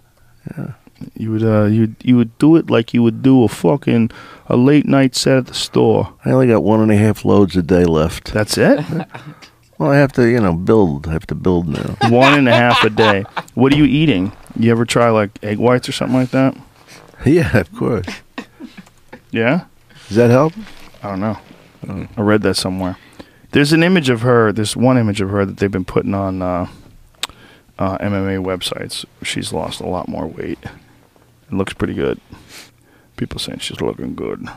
But yeah, she. Uh, I guess the difference between jujitsu being that she's, um, you know, in jujitsu she's just gonna grab a hold of chicks and smash them. Just get on top of them and, and submit them. Yeah, there she is right there. Oh, Looking pretty slim. Jeez. Looking better. Uh-huh. Taking selfies, okay? Letting bitches know. um, but she could get away with shit in jujitsu where there's no striking. But now, now she's got to deal with speed. She's got to deal with chicks that can stand up and just will blitz her and throw a bunch of crazy punches at her, and she doesn't want to get caught. So she's probably slimming down for that. Plus, I think she has to make a weight class. I think you're not allowed to be like over a certain weight, or Who's- if you were, it'd be really tough to get fights. Who's the best female fighter? Ronda Rousey by far, greatest Yeah. ever of all time. No one's even close. The only the only person that is close as far as uh, accomplishments is Cris Cyborg. But the issue between that is that um, Cris Cyborg, first of all, um, has been popped for steroids. She got caught, and she looked like she was on steroids. I mean, she's one of the scariest women of all time. Like she's built like a fucking pit bull, like Wanderlei Silva, just fucking. And she's really talented. Like as far as like being a striker, fucking dangerous, dangerous striker, and tough as shit. She actually recently had a kickboxing fight with um uh this with with this uh, woman who's like one of the best uh, kickboxers in the world, and uh, got cracked and still managed to go the distance with uh, Christina. Damn, Christina. What the fuck is her name? Let me pull up this chick's name. Um, I forget the chick's name that she fought, but um, the woman she fought was like a really high level kickboxer who was really having a hard time getting fights, and because um, because she was having a hard time getting fights, she took it. Joanna, Jorina, Jorina Baars, that's her name, and uh, it was a Muay Thai fight, and she took against a fight against this chick on her third fight, and Baars I think has like thirty fights at least, and is like one of the most ducked kickboxers ever. She's a really fucking talented kickboxer. Yeah, let me let me kickboxing records. That says three wins. Hmm, maybe I'm wrong. I know she was having a hard time getting fights, man. Maybe it's amateur fights as well. Yeah, that's what it is. Kickboxing record: thirty-eight wins, uh, thirty-eight fights, thirty-five wins, three losses. Fuck, that's crazy. She's a badass bitch, though. That's my point. And Chris Cyborg and her went to war, and she dropped Cyborg. What are you drawing pictures of? What do you got there? You got a P? Yeah. Is that what that says? Uh-huh. Jesus Christ, working your handwriting. That's terrifying. May I be excused? Please go go do your, your pee-pees. Remember that? Uh, was it the Dirty Rotten Rascals or You got a something? P too, or you drawing dicks? No, I'm just drawing dicks. Remember the uh, Steve Martin and Dirty Rotten Scoundrels? What happened? He's, he's Michael Caine. He's sitting there. He goes, "May I be excused?" I don't remember. He goes, that. "Yes, you may." And, he, and you just hear him peeing at the table. He goes, "Thank you." I'll be right back. Okay, I don't remember that at all. But I wouldn't make we're it going up. to talk about you while you're gone. So hurry up. Say something nice. plug, plug my bananas date. When are you in bananas? Uh, the weekend before Which one? Poughkeepsie? No, they don't Jersey? have that. Jer- Hasbrouck Heights. Okay, I know. Okay, They I want me to get you to come there. Good luck. I with said, that. get us set up an arena, set up an arena next door where we could do both. Excuse me. All right, we'll see you in a minute. Anyway, um, as far as like uh, victories though, Ronda Rousey, like the most spectacular victories. She like Cris Cyborg beat some chicks up and fucked them up, but what Ronda's done to chicks, like what she did to Sara McMann, what she did to like Miesha Tate twice, she's just on a totally different level. Do you- She's a monster. Do you think there's anyone that she has to look out for in the future? Is there anyone even close to being in her same kind of level? Not yet. It's possible that someone come up, like some judo black belt or jiu-jitsu black belt, will come along and offer her a big challenge. And Cyborg, if she could make 135, but Cyborg fights at 145, and apparently she talked to some doctors and they advised her against going down to 135, but she wants to try to do it. And she was supposed to do it December 5th Invicta, which is this um, new organization that you can get on UFC Fight Pass. It's an all-women's fighting organization, so it's a great uh, like a building ground for the UFC and all the elite of the elite of the female fighters. They fight over there, and it's got more weight classes. And now the UFC only has the UFC finally has two weight classes, and they'll eventually have three for the women. And um, so they fight over there, and she was supposed to fight for the first time at 135 in December, but she fucked up her knee so she's out and so she's gonna have to fight i think at least once, if not twice, at 135, just to prove that she can make the weight and that she can compete at that weight class before they'll give her a shot at uh, Ronda Rousey. But that would be the greatest female fight of all time, as far as like the hype between Cyborg and Ronda Rousey, and the controversy because when Cyborg was on the sauce. What about Ronda gaining pound weight, like Well, eating some pizzas? That's a good question because Ronda used to fight at 145, but Ronda's like, fuck her. She wants to fight me, come down to 135 and lay off the juice, and you'll make 135. Like, that's what she's kind of said. And Ronda's also said that she's a cheater and that she's, you know, that what she's done is actually dangerous. And she even implied that she should be arrested for attempted murder, like, which I thought was kind of crazy, but the idea that you can, you could much more efficiently injure your opponent if you're working with unnatural levels of uh, testosterone in your body as a woman, which is uh, apparently what Cyborg did at least once, the one time that she was caught. But when someone looks like that and everyone suspects and then they get caught, you know, like, well, duh, you know, smoke fire. exactly, smoke fire, like how you did that. But you ever seen her, Cyborg? What she looks like? Mm. Oh, wait for this. You want to be terrified? Put uh, Cyborg muscular in. Uh, Before I just even find see like her, one of the best Joe, images. before, before I even see her, I just want to say, I would tear that shit up. Would you tear that shit? I would up? tear it up. Would you allow her to get on top? No way. You don't allow them to get on top. Yeah, I do. but not her. Not what you told me. She'd rip my little cock off. If she was riding you, she's essentially in the mount position. That's not good. You don't want a chick like that mounting you. No, I don't want to Very hard to roll them over if they got a good base. I, I like the uh, on top thing. I don't have to work as hard. Yeah, you just relax. My swivel hips Do you have can a take drink? a rest. Do you, you have a little drink Yeah. beside you? Sip, sip on your drink. Have look a at look at her. Wow. Good lord. Look at the fucking muscles in her arms. Holy shit, is she big? And see, there, there's there's some where she's punching, where she's in, in, like in the mid fight with Gina Carano, and there's this horrific image of her. She has black nail polish on, and she's holding Gina Carano's head while she's punching her, and Carano's just getting fucked up. There, that's the picture. Look at that. Oh, jeez. That is a fucking terrifying image for some reason. It's just the black nail polish and the fucking muscles in her shoulder as she's connecting with that punch and Gina's face. It's still two women. Yeah, well, let me show you the other picture. Show you the other, other picture of her in mid fight.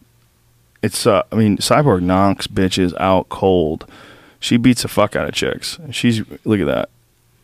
She's swole. Wow. That's she, her fighting. Uh, Now, is she straight? uh, yeah, she was married. She was married to another guy named Cyborg, Cyborg Evangelista. Yeah. it's a crazy world, the world of fighting Dom Irrera. It really is. You got to see the fights at the Palms, which is one of the best places to see because it's real great. small. And I and the one was was incredible was Montreal though. Yeah. The excitement in that room. I felt like I was in, in ancient Rome. yeah, that was in GSP. Who was GSP fighting? Do you remember? No, no. That's, was it Nick Diaz? No. I don't remember Joe. I just remember the guy was from Montreal, so it made it that much more. Exciting. George was. Yeah, Yeah. George is from Montreal. I don't remember which one you went to see, but fuck. George, when he would fight in Canada, we, we were in Toronto and he fought in front of 60,000 people. 60,000. Wow. It was crazy. Like, I'd never seen that many people in one place in my life. It was unbelievable. The thing I noticed right away was the people are so much nicer than I expected them to be. The audience. Yeah. They're polite. They're ni- They're excuse me. Like I expected. I I don't know why I thought this, but a long time ago, I did you ever go to professional wrestling, like the fake wrestling? Oh, yeah. I mean, you know, they're like skate on his face. They all have cro- they're all, his fucking head off and shit down his neck. exactly. And the, That's- the guy would yell that over and over and over again, too, Oh, right? Hit him with the pointer. I remember I saw the Sicilian stretcher match with Bruno Sammartino or something when I was a kid, and there was you, you, you were supposed to be you could only be taken out on a stretcher, and some of the guy was saying, "Hit him with the point," like the point of the stretcher, po- poke it in his fucking head. You could only be taken out on a stretcher. This is our Right. rules. The They had, they had like, Sicilian those cage stretcher fights, match.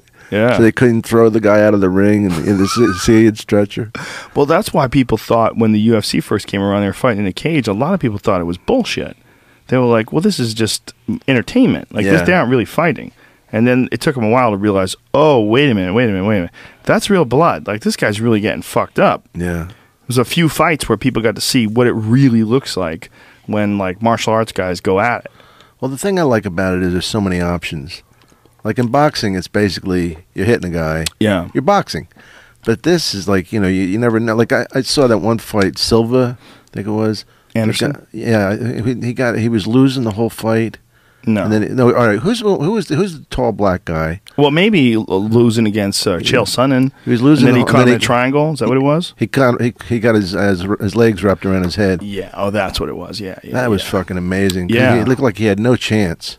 Well, he fought that fight with a wounded um, rib cage. He hurt himself before the fight, and he had no takedown defense. And Chael Sonnen was in perfect form.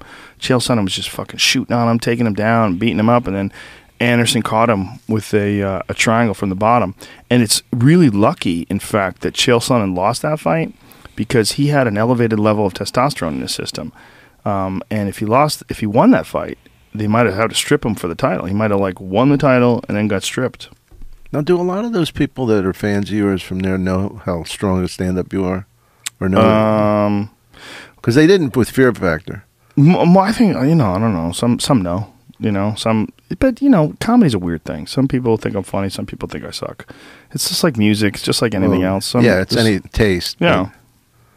It's just how it is. You know. There's. uh Joseph, you're very strong, my friend. Thank you, my friend. Very extremely, you're as good as it gets, may I say, Oh. without the risk of being Sammy Maudlin. Well, you know, I love you too, buddy. and uh, what I love about you is that you're still fucking swinging with new shit all the time. And all these years doing comedy, like I told you, I paid to see you. You were a headliner. I paid to see you before I ever did stand up In. Boston, right? Yeah, Nick's Comedy Stop. Brought a date. Did you score? Oh yeah, fuck That's the shit out of that broad. Do it for me, Joey. Gave her one for Mr. Irrera. ooh, ooh, short jabs to the stomach. but um, you're uh, you know, you're always working. You're always working at it. You know, and I think that's the difference between guys like you and some of the guys of your um, Name you know, them. your Name era. them. I don't want to do it. I'm kidding you. Guys quit though, right? They give up. There's a lot of those fucking guys give up, right? Well, yeah. And Isn't that weird how that happens? I just don't. I mean, my thing is, uh, it, today matters. You know, I don't Mhm. care about like the Rodney Dangerfield special. I mean, it's nice that I had that, but I, I want to be. A, I, I want to compete in a good way today. Yeah. You know, like Well, you're just still a comic. You never became like a veteran comic who's kind of like phoning it in like a lot of those guys did. You know, and kudos to you for that. Like you're always writing. You always got new shit you're working on. You're always like fucking around. You're always doing sets. You gotta d- do some more specials. You gotta do I another know I'm special. so fucking lazy. I have, a, I have one that I never released. When? Just like the record that it, it's been sitting there. I did one at the Laugh Factory last fa- Valentine's Day. what? Yeah, I'm, I'm a fucking moron. Joe. You filmed it already? Yeah, but the, then we realized that we filmed it on two, on Valentine's Day and a regular day, so the, the, the uh, de- decorations are behind me once and not behind me the other. So now it's just audio. Oh, that's I hilarious. know. I'm, Well, why don't you just release one or the other sets? Was it like two 20 minute sets? Is that what it was? twenty. Yeah, twenty five. Release them both, two different sets. Yeah. Why don't you do that? I don't like know. Valentine's Day and the next day. Call it that. put it online, uh, man. Why would you not put it online? I don't know. I'll, I'll talk to my my agent. My- please. and you still do those shows at the Laugh Factory all the time. I've done a Yeah, bunch I of those. love what those you are do fun. that. It's those fun. are Isn't it man. fun to be able to just talk to the people because they're right there. It's not Yeah. a you know, it's nice to work a theater and, and the money's good, but sometimes it's not more fun than the intimacy. I remember having four UCLA students, beautiful girls, in front of me, 18 years old, whatever. And I said, when else will I get a chance to talk to you without getting pulled away by a bouncer? you know, when? And I said, you have to listen to me. I'm like the Right. comedian. Yeah. They're laughing because they knew the reality of it was, I, you know, obviously I'm a lot older than them. They, they, what the fuck would we have in common other than that one moment in time? You know? Well, that's the thing about comedy clubs too, is that all ages sort of mingle together on a Yeah. regular show. Whereas, yeah, you wouldn't be around twenty-two-year-old girls on a normal night if you were a regular guy with a regular job. How would you even see them? You wouldn't. And I, I remember d- I did a bar mitzvah show last year, and they had and in the show were Palestinians, Saudi Arabians, Indians like Hi- Hindu Indians, and of course Jewish people, and everybody was getting along. I said, "Why? Can't, it's so sad that the world can't be like this. Look at this one room. Yeah. What is what is all this stupid fucking fighting about? You know, like, you know what I mean? And, and not to be like sappy about it, but it was true. It's like, why can't the world you know get along? Yeah, You know, too many people. I always said too that. many like, people with crazy ideologies. You know. Fuck yeah, that's a big part of it. But it's also like small groups of people get along pretty good. You know, like if if Yeah. there's enough resources. Mhm. But if there's only like one chick, it was like only three guys, but like one Then you chick. get that little house. you're gonna have a problem. People are gonna get angry. You know, if you have limited resources, limited amount of food, limited amount of shelter, that's when things get ugly. Yeah. But if like we were the only people on Earth, there's four guys in this room, and we all lived in a, a nice area with a lot of food, what would we fight about? Get together and eat and have fun, you know? Fucking talk shit to each who, other. wrote, who wrote that joke originally? I'm telling you, I said it. You don't remember. I said it at dinner. Oh, That wasn't yours. I swear to God, Joe.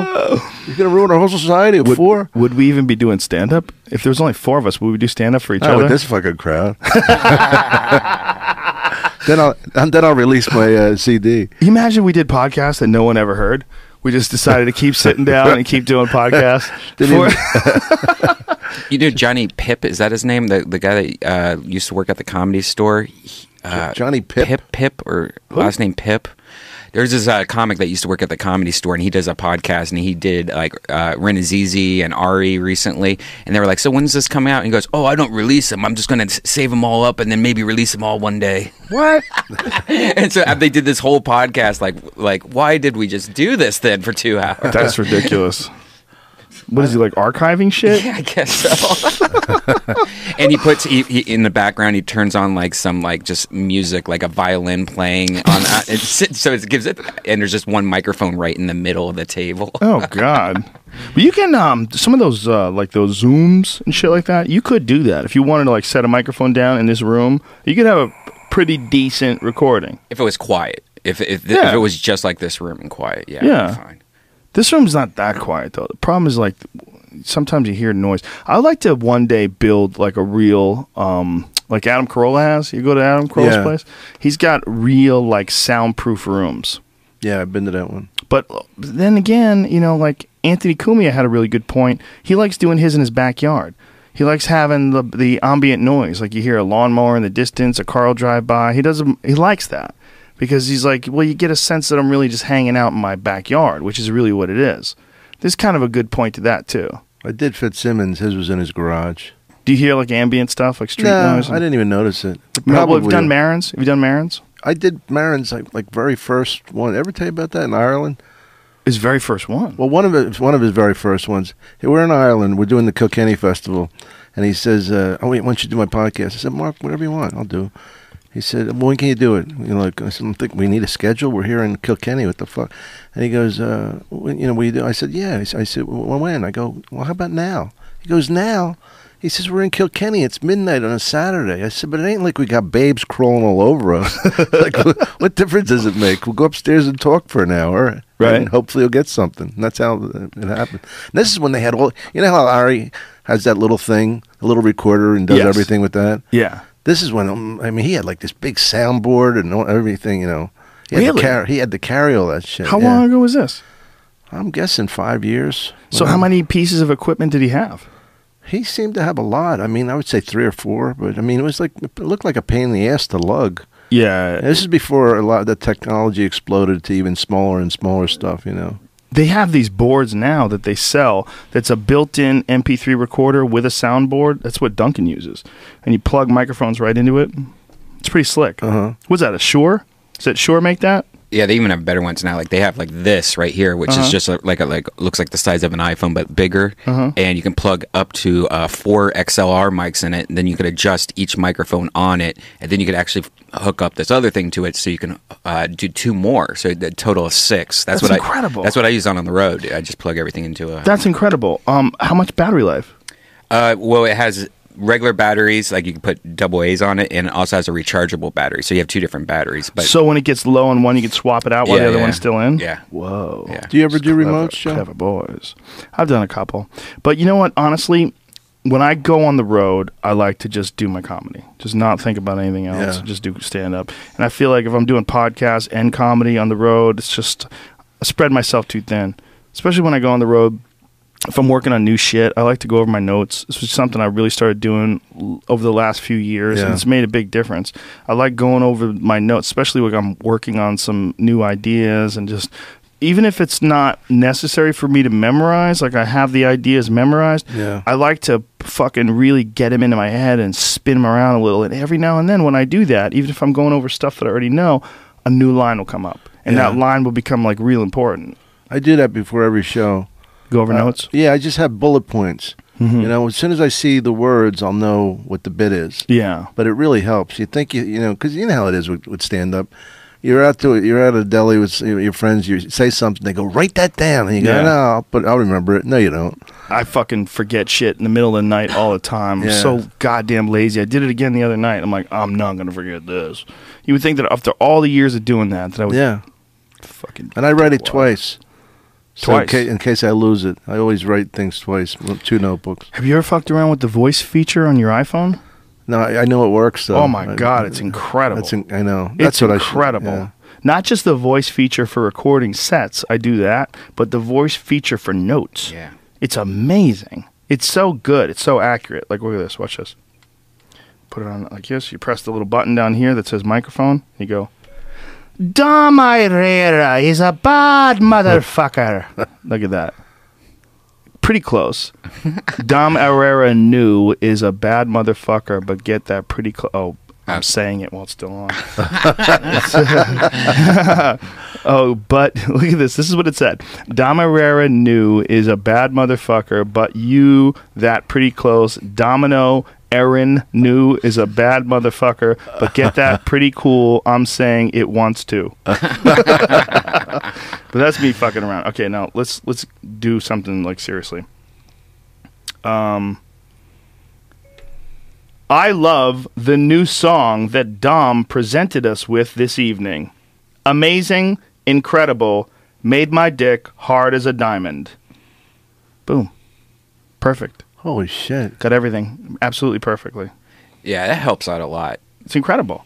It's Yeah. amazing because you could do it uh, in on a plane. I don't know if you works Driving. on a plane. Doesn't it need the internet?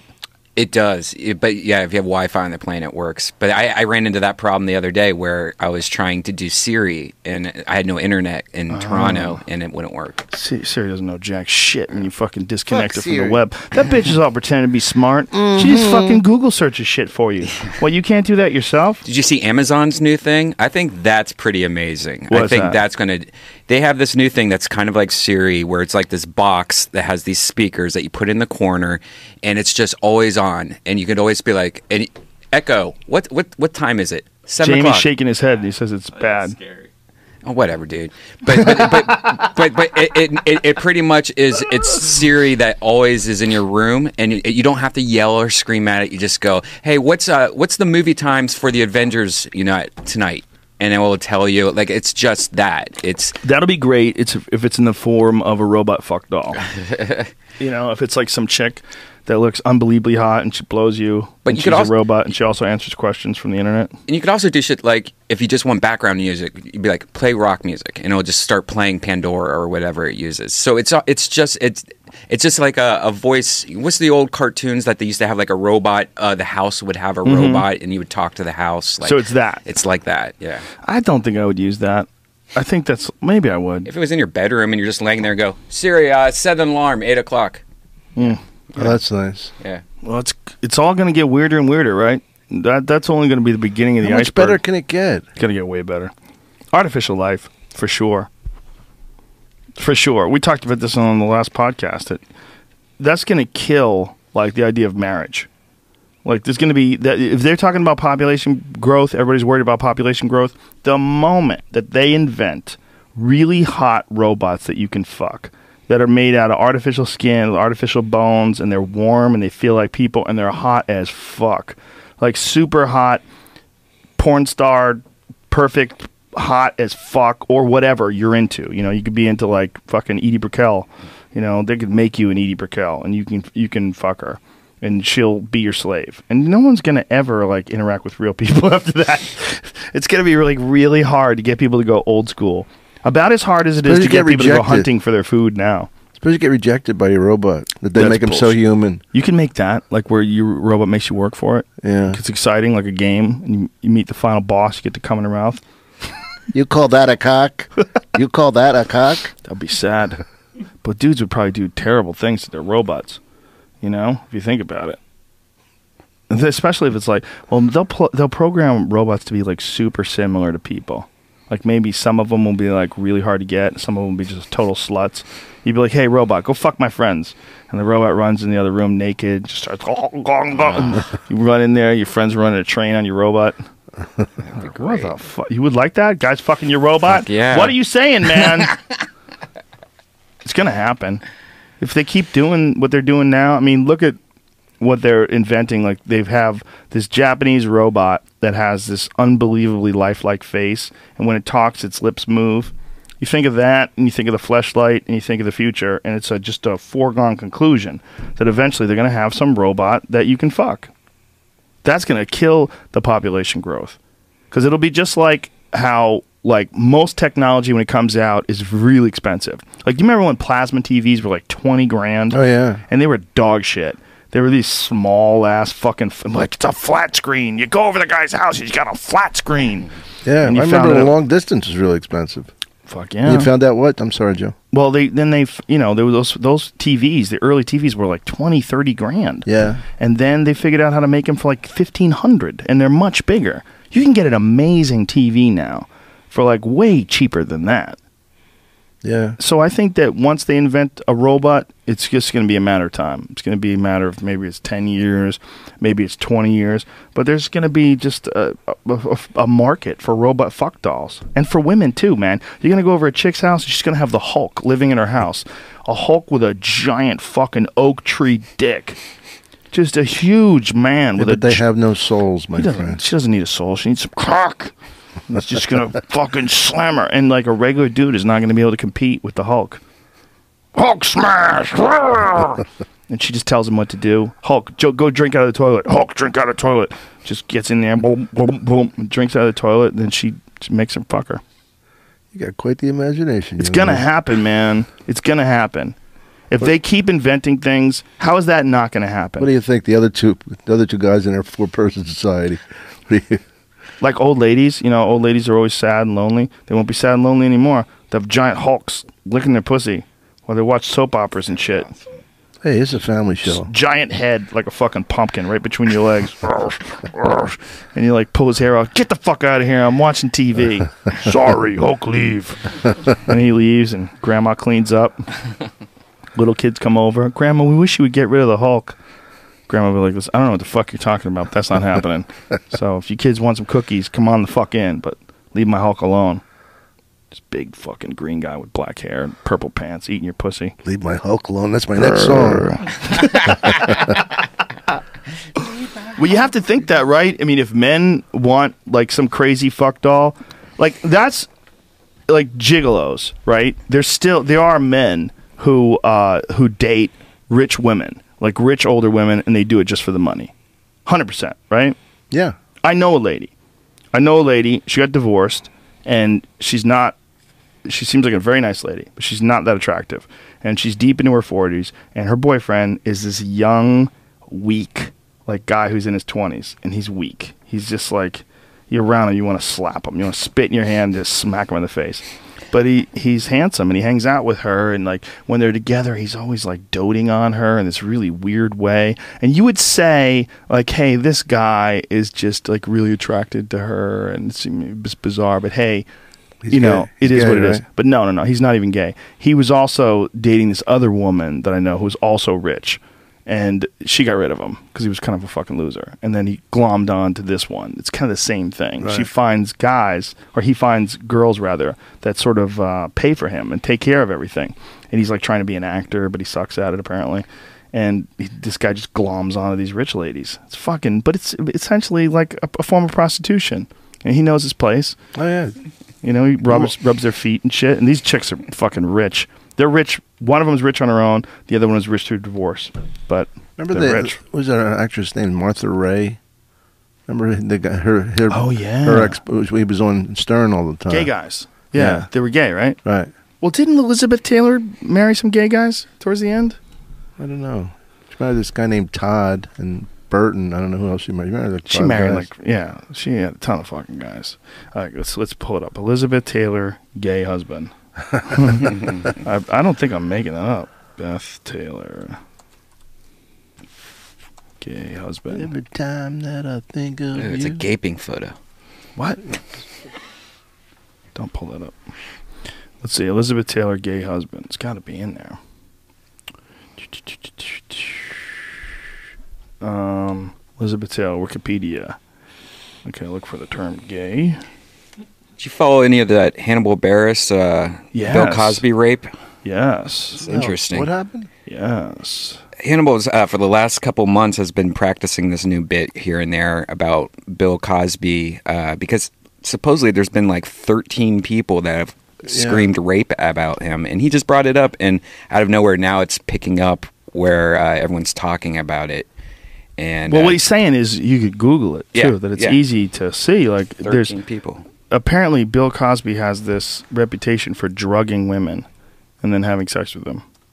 It's fucking terrifying. Do you think that this guy who's like America's family icon Yeah. from the Huxtables is this d- drugging rapist? That's scary. It's I, scary. I've heard shaky rumors about him for a long time. yeah.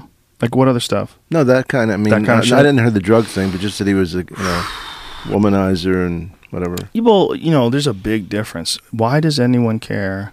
Why doesn't anyone? Why doesn't anyone care about the sexual assault allegations against Bill Cosby? Well, you know, Jello pudding. um, but when you hear Hannibal talk about it, it's um, it's interesting because first of all, he's one of those guys as recently as 2004. Wow, Yeah. from the 1970s. Yeah. And that's another smoke fire thing. Come on, 13 people. Come Scary. Not only that, I mean, how many of these women are embarrassed or terrified or Yeah, I mean, he's wealthy, you know, I mean, just because you're you're going to sue him doesn't mean you're going to be protected. I mean, even if you win, you're, are you going to be who knows what he's capable of? Anybody's capable of raping you, drugging you and raping you, you're probably capable of some dark shit. They might be capable of killing you, Yeah. or getting you whacked. You know, who the fuck knows? If you're threatening his his future or his family or his millions, that's fucked up. Fucked up. Good for Hannibal though. I sent him a text. He's so great. Some good for you, dude. Fuck that guy. It's weird though that it takes a comedian yeah, right. to making a out him, bit uh, about it that all yeah. of a sudden. I mean, it's this is common knowledge, Well, I've heard of it, like I said, for a long time. but it's like I don't know how much. You know, you never, you never know how much is true. You know. right, of course. Rudy Huxtable's pretty. That's what. Which Yeah. one isn't one of those girls a lesbian now? Uh, I think Lisa. Is that one of the kids from the show? The youngest one is. She's pretty. Oh, yeah, the one below Rudy, where they brought in a younger girl because Rudy was getting too old, so they tried Wow. to save it with even a younger girl. I don't remember any of that shit. You know?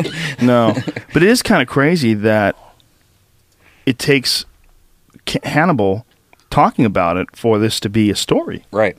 And still, nothing's happening. You know, if if it was anyone else, I Well, wonder. somebody's got to prosecute. Yeah, you have to have a lot of evidence to do something like that. I would imagine. You know, I mean, there's the, there's definitely the evidence of like so many folks calling, so many women rather calling uh, rape on them. But I think you have to have something where the they can decide like something this is- tangible. yeah. yeah, I mean, obviously, not that many people are going to make up something for what, you know, yeah. It seems like you could get a couple chicks to make some shit up. but not thirteen. Yeah, if you had a couple evil bitches in your life, you could you can get some crazy stories that aren't true at all. You have I had a- Thirteen different women saying you drugged them. I had a hooker once in uh, Hey, easy, Dom. Black or show. in Atlantic. finger picking hookers. I was in Atlantic City, and I, she I brought her back, right, or whatever, and she's threatened to, you know, sue me. I'm not sue me, blackmail me, right? Like, let me tell you something. I don't know if you've ever seen my act, but nobody gives a fuck if I ever had a hooker.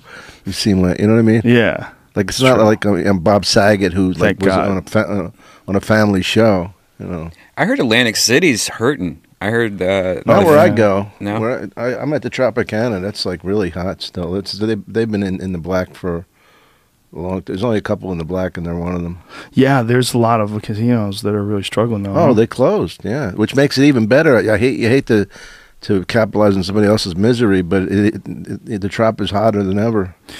Yeah, Atlantic City's troubled. It's also the the Sandy damage, right? Hurricane Sandy really fucking Yeah. did a number on that place. A lot of things did, and also the fact that the, the biggest thing is the fact they opened up other casinos in Pennsylvania and New Jersey and Ohio. Delaware, so they didn't have to travel as far. You know, people used to come in busloads to Atlantic City, But I'll be there Memorial Day Saturday if you want to get your tickets now.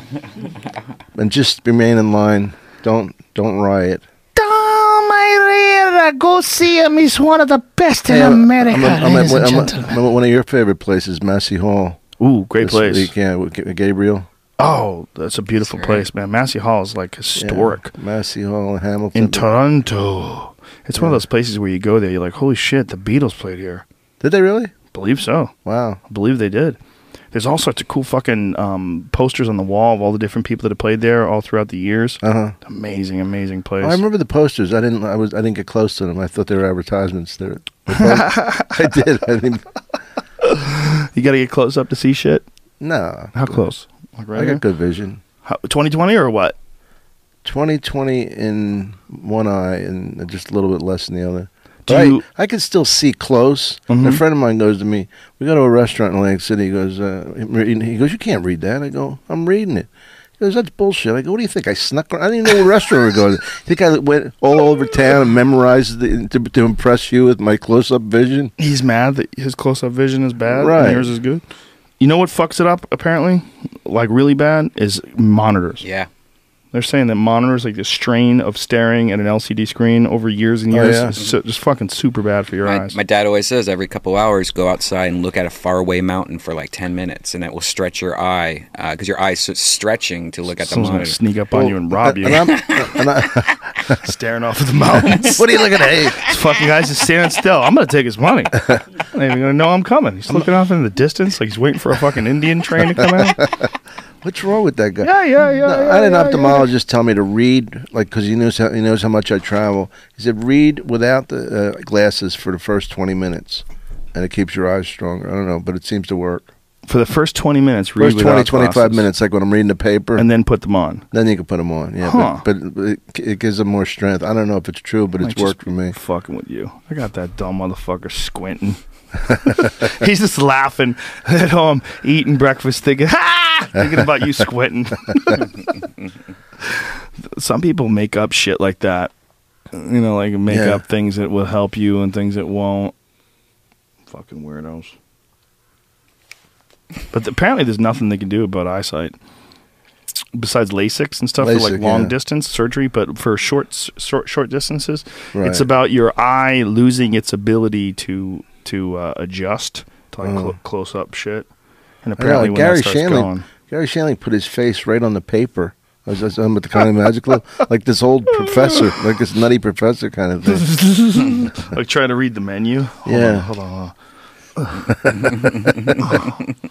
yeah, mine's not that bad, but it's getting worse, man. My my vision's definitely getting worse. Over the last uh, year or two years, I've noticed a pr- pretty big drop off. You know, it can actually get better in some ways. Like if you, it's according to the curvature of the lens. But I had I, one, one of my eyes improved a little. I said, "How is that possible?" He says, "You just got lucky because of the way it curves." Really? Yeah. It just got better. Must be the same guy that, that robbed uh, robbed him when he was looking at the sunset.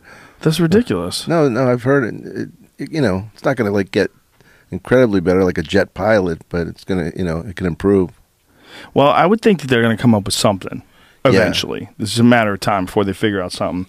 There's uh, there's certain nutrients that they can give you that improve eyesight. Lutein, I think, is one of them. That uh, that Whatever help. carrots has in them. I don't think that's true. I think that carrot thing is bullshit. Excuse me, I think a Mr. Bugs Bunny told me. Oh, Is this thing on? Hello.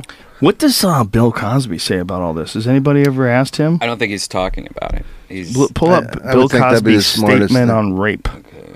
Yeah, what could he say? Let me see if I, I'll pull it up here. Yeah, how, well- how I never raped 13 women. on rape. Let's see what he says. I bet he says it's all bullshit. Queen Latifah show. We didn't cancel the Bill Cosby interview. Whoa, that's recent. October 30th. Yeah, that's Holy because of shit. Wow. We didn't cancel Bill Cosby interview over rape allegations. Oh, they canceled it. Hmm. Let's see why they didn't do that. You can put your Cosby sweater away because Bill Cosby won't be appearing on soon on the Queen Latifah syndicated talk show to promote his upcoming comedy tour. According to TMZ, Queen, Queen Latifah and her talk show staff pulled the plug because of some rape allegations that surfaced earlier this month. So what is she saying? She did? we didn't cancel. Okay. Early this month, comedian Hannibal Buress. Um, they, they're quoting what Buress's uh, act said. Um, wow, so there's some women that are coming down with the stuff. Do do do do do. Uh, t- this is a confusing article. There's a huge article on Snopes right now. Snopes Snopes. about that. Yeah, and it just breaks down all the different girls who are uh, coming forward, and it's just constant, and all saying the same thing about being drugged, and Isn't that uh, horrible? That's dark. They were po- okay. They they were, were uh, responded with the following statement: Mr. Cosby's scheduled appearance on the Queen Latifah show was postponed at his request and was in no way related to any of our of our recent or He upcoming. just had a busy events. rape day. He couldn't squeeze it in. Yeah, he's out there buying roofies in Mexico. it's hard to get roofies wherever he lives in Beverly Hills. yeah. Um, it's weird that it's recent if it's all like since the 1970s. But again, like back then you didn't have a lot of recourse. You know, I mean, you couldn't just go on Facebook and say, "Hey, Bill Cosby raped me." Yeah, and the DNA That's true, stuff. yeah. And I mean, back then you pretty much had to probably scoop out Yeah, the they- cum out of you and take it in. That wouldn't even work. Yeah. How would they prove it was his Yeah. gum? You know, they're they're solving crimes now that they they had the DNA evidence stored away for a long time, and now they're trying to connect it to people. I mean, there was a time I was watching. Uh, you know what I watched the other day? Bullitt with Steve McQueen. I was going to watch that yesterday. I didn't have time. It was fucking. I watched The Odd great. Couple. It was fucking that's great. funny. I got to see that uh, next time I fly. It was fucking great. Um, but one of the things that was great about it, besides the action scenes, like the car chase scene through San Francisco, is fucking incredible. Yeah. It's a 68 Mustang and a 68 Dodge Charger. And they're driving through the streets of San Francisco, going over bumps and going Yeah, flying yeah. through the air. It's fucking. And one of the things is about that movie is they don't talk for like long stretches of the movie It's all action. like 10 minutes sometimes without a word gets said. But the um, the thing that struck me about like DNA, like when it came to like crime scenes and stuff like that, there's no fucking. They didn't know who did anything. They didn't No. swab anything down. Someone died. Like you had to catch the guy killing somebody. They'd pick up the gun. Here's the Yeah. gun. Well, they did fingerprints, dusted for fingerprints. But you know, Yeah. you gotta fucking. guy had a- Dun, dun, dun, dun. all you'd have to do is wear gloves. Wear gloves, you can kill everybody. you know, you'd have to like today. if- Murder gloves. if you Homicide sweat, gloves. If you sweat on something, Yeah. Like if you pick up, like if you you have a sweaty hand, and you touch a knife, they can get DNA off of that. How about the way they can tell if they did you if you did cocaine by your hair? Isn't that nuts? Holy shit! They take pieces of people's hair. Yeah. If, they want, if you were going for a drug test, like for, work, for employment. Employment, yeah. that's and- fucking disgusting to me, man. That's that just really drives me crazy. That especially the. Uh, the, the marijuana ones because it takes like six weeks for it to go out of your system. You could have smoked the joint five fucking weeks ago, Yeah. and your job tells you that you can't smoke pot even in your off time. You could drink your fucking self silly Friday and Saturday, stumble out of bed, fucking recover Sunday morning, get to work on Monday, and no one says a goddamn thing to you. I have a friend who's a DA. He's a big, big time DA, and he has this idea that pot, that this is going to kill you, is a gateway drug, right? And I said, gateway to what? My ass? I mean, it's not a gateway. I said, look, I know, I know so many people who smoke pot. Most of the people I know smoke pot. None of them are doing heroin. None of them, uh, hardly any of them. They've, they've occasionally dabbled in cocaine. They don't do anything. It's not a gateway drug. It's a gateway. It's like it's like saying you know, beer is a gateway to uh, uh, whiskey. Not necessarily. It might lead you to it, but it's not. A, you know what I mean? Well, the idea of gateway drugs has been thoroughly discredited anyway. The the idea that a drug makes you do another drug or allows you to do another drug. If there's any one drug that there's any evidence at all for being a gateway, it's fucking alcohol. Yeah. Because of the lowering of inhibitions and the fact that a lot of times people want to do an upper to sort of wake back up, like where people start doing coke. Like, hey, Right. you want to do a little coke? Wake up.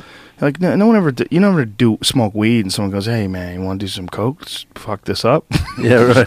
Fuck up this nice mellow buzz with some rapid heartbeat. Larry King had this thing that he put on. What is this? Proposition 47, 10,000 prisoners to be released from California state prisons due to Proposition 47? for misdemeanor, so a lot uh, misdemeanor uh, drug charges like marijuana charges. That's uh, awesome, man. So they're Yeah. also saying that it's going to be forty thousand people a year less, uh, fewer convictions because of this policy. Well, now, imagine That's sitting there, beautiful. smoke, who you smoke, you, you sold pot next to a child molester or a rapist. I mean, how is that fair? Unbelievable, right? You know, Washington, D.C. just made it legal, and Oregon did as well. Oh, is it, I knew there were two places. And New York is going to stop uh, arresting you for marijuana. That's nice, but why don't they just make it illegal or make it legal rather? Just make it legal everywhere. Come on, what are we babies? But what I don't understand is how is it federally still illegal, but it's legal here? Because the government's fucked. The government's fucked. The federal government is ridiculous. The whole idea behind it, it's only supposed to be there in times of war. It's not supposed to have any precedent. It's not supposed to have power over the states. It's like it's only supposed to have power over the country in times of war. So we're at this like perpetual state of war. I mean, that's where taxes came about too. You know, income taxes all came Right. about through war, and it was supposed to kind of go away. Like remember when we lived in the East Coast and they'd have tolls, Yeah. and it was to pay for a bridge. Uh-huh. But then once they How paid for the expensive bridge, was that fucking bridge? Yeah.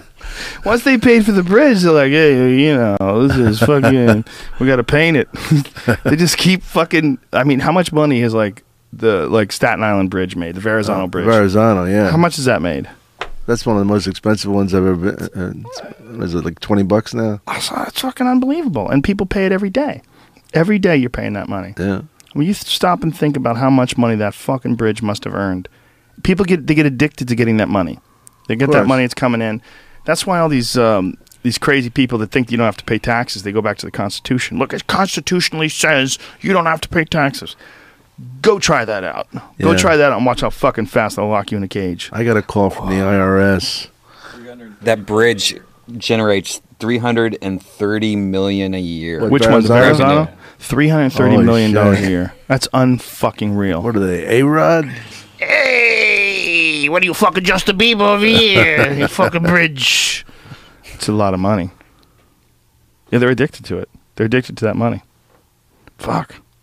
That's insane. But that's, you know, that's the state law on marijuana.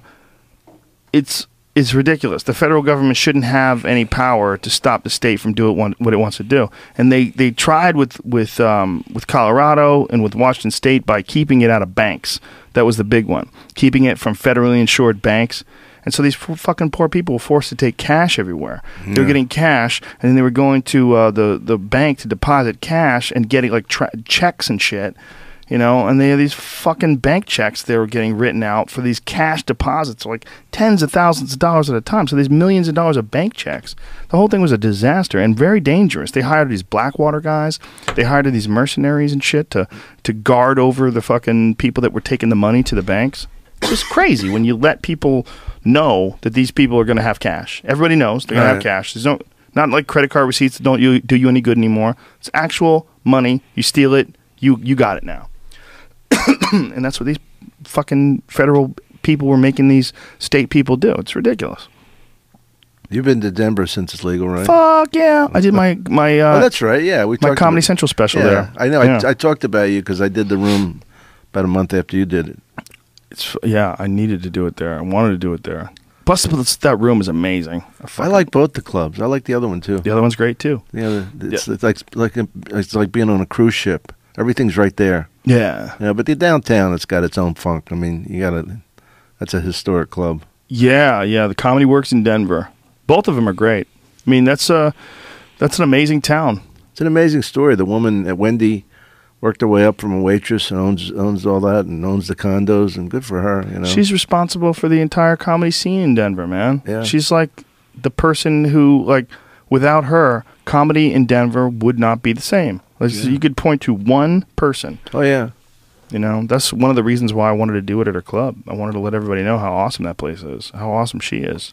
She she builds up comedians like she starts them up from the time they're open micers.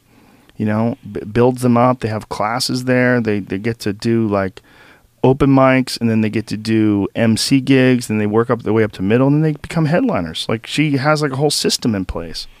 Oh, I, I worked there once, and I didn't I didn't have a good week, and I said, you know, I don't feel like I don't want to take your money with a ski mask on, I says, uh, it's the, whatever. We had this conversation. She says, no, it was us. We didn't promote you right. We had this thing, and next time I went in, it was great. You know, like it was very cool. You know, I mean, like the thing is, I don't, I never want to rob anybody. If I really think, you know, If it didn't work out well, like ticket sales wise, yeah, it used to be much harder too before the internet came along. I mean, Well, much yeah. harder to promote gigs. Well, now it's like uh, you know incredible the power. You know, I was telling somebody today coming over here. I said this podcast is more more valuable than if I did every late night show this week. Isn't that nuts? Yeah, it's true though. You know, Well, nobody watches those late night shows for stand up anymore, no, unfortunately. And you know, they watch it just to like, if you're like bored. Like, who's on? Oh, Bono's on. All right. yeah, You sit there and you watch it. It's rare that people like look forward to it, especially people of our generation. But also, it's you don't get a real representative set. If you do stand up on Oh, one of those things, so six minutes, five minutes sometimes. But the thing that bothers me is the opening monologues more than anything. Boy, uh, President Obama was in the news today. Whew. Boy, was President Bush stupid, huh? Ooh, ooh. You know, it's like all that same stuff regurgitated over. I mean, it's uh, first of all, you know how hard it is to do like eight, ten minutes, and, and Leonard Yeah. used to do like 20, 25. But it's not. It Did he really has- do twenty five a night? I think he did. He did close to that. I mean, we can look it up. No. But his uh, his uh, That's incredible. you know, he he claimed the reason he didn't have comedians on more is because they wanted to see him. You know, the, the the public demanded to see him. Demanded it. Yeah. Well, he was a little nervous about competition. Oh yeah. Rightly so. I mean, you think about all the fucking shifty shit they did with him. They were always fucking with him, moving Well, him who's, around. who's He- number one and gets fired? pretty crazy, right? Yeah, He was number one and he got was fired. always number one Yeah, right. Both Yeah. times. both times. Conan it dipped so badly. Poor, you know. It's, I mean, I got nothing against Conan, but my God, you know, what Conan did to me though once. Did I tell you this What? about the Irish joke? Oh yeah, he was upset at you, right? I thought he was fucking kidding. You know, here's this Harvard grad, Simpsons, hip, smart guy. And you He's- did the joke about Irish women. I did a joke about Irish women that I wrote in Ireland, and the Irish women loved it. And he says, I really didn't like that joke, you know. And I feel like saying that's because you look like one of the women I'm talking about. Over here, this guy. but anyway, he never had me back on. I didn't care. I never, not like I tried, but it was like so funny. I said, uh, "This, you know, how can you be a comedian and then be thin-skinned?" well, he wasn't really a comedian. He was a writer. Right, you're right. and then he became the host of a show where he Yeah. sort of does a monologue, but he never like toured as a stand-up and sort of built up an act. We don't have applause signs when we do stand-up, and we don't have a guy waving people to stand up as we walk in the room. Yeah. a standing ovation without earning it. Yeah, they had a guy with a headset on. As soon as people come in, everybody makes him Yeah. stand. It's a weird, So corny. Gig. It's a weird fucking gig. All those the pageantry of those late night shows is very strange. You don't do them anymore, huh? Nah, I didn't like them. I did Ferguson. That was fun. And I did Fallon. I think they're both great guys. Yeah. It's just I think that, especially after doing podcast, Oh, with the freedom you have, yeah, forget it. th- those shows are they're fucking dinosaurs, man. No one's gonna understand you. They're not gonna get it. You're gonna have this like couple minute blurb. All right, thank you. Thanks for coming on. We'll be right back.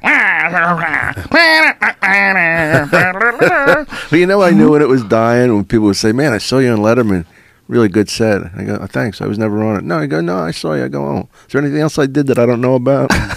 but I used to get credit for things I never did. right. That's when I realized nobody knows even what they're watching. Yeah, I saw you somewhere. You talking? It looked Yeah. like Letterman. What was that thing you did with the guy? What was that joke you did? It was really funny. Oh, the funny one. Yeah, let me single that one out. You know that fucking joke. You uh not the first one. no, the one You- about the you did a- Italian guys Oh. talking to each other. I think those shows were something to aspire to back in the day. Well, they were like the imprimatur. They were the seal that you made it. Yeah. When Johnny Carson at least gave you a wink, that that put you into another level. And I think for a, a comic too, like some comics like really wanted to host a talk show. You know, there's Yeah. a lot of guys that really wanted to do that well, sort of a did. show. Tosh did, and now he's so happy with with what he's doing. Well, what he's doing is him. You know, Yeah. it's representative much more of his style. Of course. But I think those there's a lot of guys that like had this thing like they wanted to be considered as like did Richard Jeni ever have a talk show? No, but he wanted all that. He wanted a sitcom, and He never had a uh, talk show. as great as he was, he never satisfied himself about what about his terrific talent. You know, Well, I think he was a great stand-up comic, but he Great. wanted all that other stuff. He wanted to be Yeah, he wanted to be Jerry. Yeah, Jerry Seinfeld. Yeah, but a lot of guys wanted to be that sort of Jay Leno guy. Yeah. Where they, uh, ladies and gentlemen, tonight on the show, we got Oh, we got a good show tonight. We got singing our first song from the You never hear a guy go, "We got a crap show tonight, folks." The show sucks, but luckily for you, I'm funny. So we'll see you in a minute. We're gonna shit on all this fucking back terrible. hurts. I got some bad fucking movies to promote and fucking worse songs. And we'll see right stupid, and stupid, vapid actresses who have nothing to say but are hot. We're going to ask them about uh, Islamophobia. We're going to ask them about uh, public discourse and uh, your pictures getting leaked.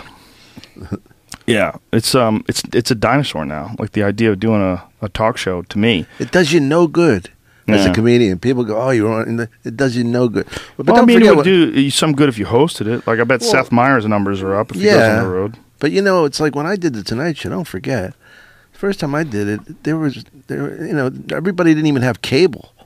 Wow. It was '86. You know, Jesus Christ. and uh, and so it was really important because it was basically the three networks that were the power. So if you were on, you, I mean, you were on a third of the, the most powerful, you know, th- things were being broadcast. How many people would watch the Tonight Show back then? I don't know, millions. I mean, it was really big. I mean, imagine Joe. They didn't have choice. There was no internet. There was no. There were no podcasts. There was no anything. Well, that's why if you got shut out, if you got like blackballed from a show, like Ed Sullivan would blackball Yeah, people from uh, the Ed Pat- Sullivan show. Well, who got black? Jackie Mason got blackballed. Yes, that's right. They thought Jackie Mason. There was thought that he gave him the finger, right? I thought he gave him this with the nose. Uh, the You like this? yeah. What does that mean? When you put your thumb on your nose and you wave your fingers like a turkey? boo, boo. What's that like up Is that your bad? ass or something? Imagine if a guy does that to you and you're like, I'm writing that fucker off for life. What does it mean? I don't know, but I don't like it. Yeah, what is uh, uh Jackie Mason Ed Sullivan show, right? Jackie Mason kicked it. Um Right here. Right now. is Topo Jackie Mason Gigio. still alive? Yeah, he's still alive. What does he do these days? He still does stand up. He does? Yeah. Actually, Yeah. I saw him a couple years ago do a one man show. He's very funny. Well, I love that chicken soup? cadence anyway. I said to him, Mister, I got to do it. And I'm a Gentile, a Jew. What was his show in the 80s? Like something chicken soup or something? Like, Oh, yeah, yeah. that's exactly soup. what it was. It was actually in the 90s. 90s. And uh, one of the guys that I worked with on the show Hardball was uh, one of the uh, PAs on that chicken soup show. Oh, really? Yeah. I forgot he had TV.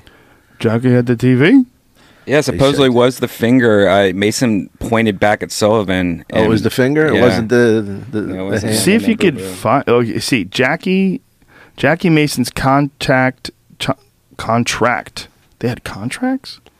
Wow. Wow. Uh, contract to appear in the Ed Sullivan Show was canceled after he allegedly gave Ed Sullivan the finger during his October 18th, 1964 performance. While doing stand up comedy, uh, his stand up comedy act, Sullivan signaled that Mason had two minutes left to wrap up his act. Mason then pointed back at Sullivan, and to this day, there remains a controversy on whether Mason used his middle finger to gesture to Sullivan. After the finger incident, Mason was banned from the show. However, Sullivan and Mason sorted out their feud, and Mason ultimately came back to perform once or more on the show two years later. Oh, that's not even that long. Imagine I'd like being, to see that though. Imagine being the guy that had to follow the Beatles, probably spinning plates or something.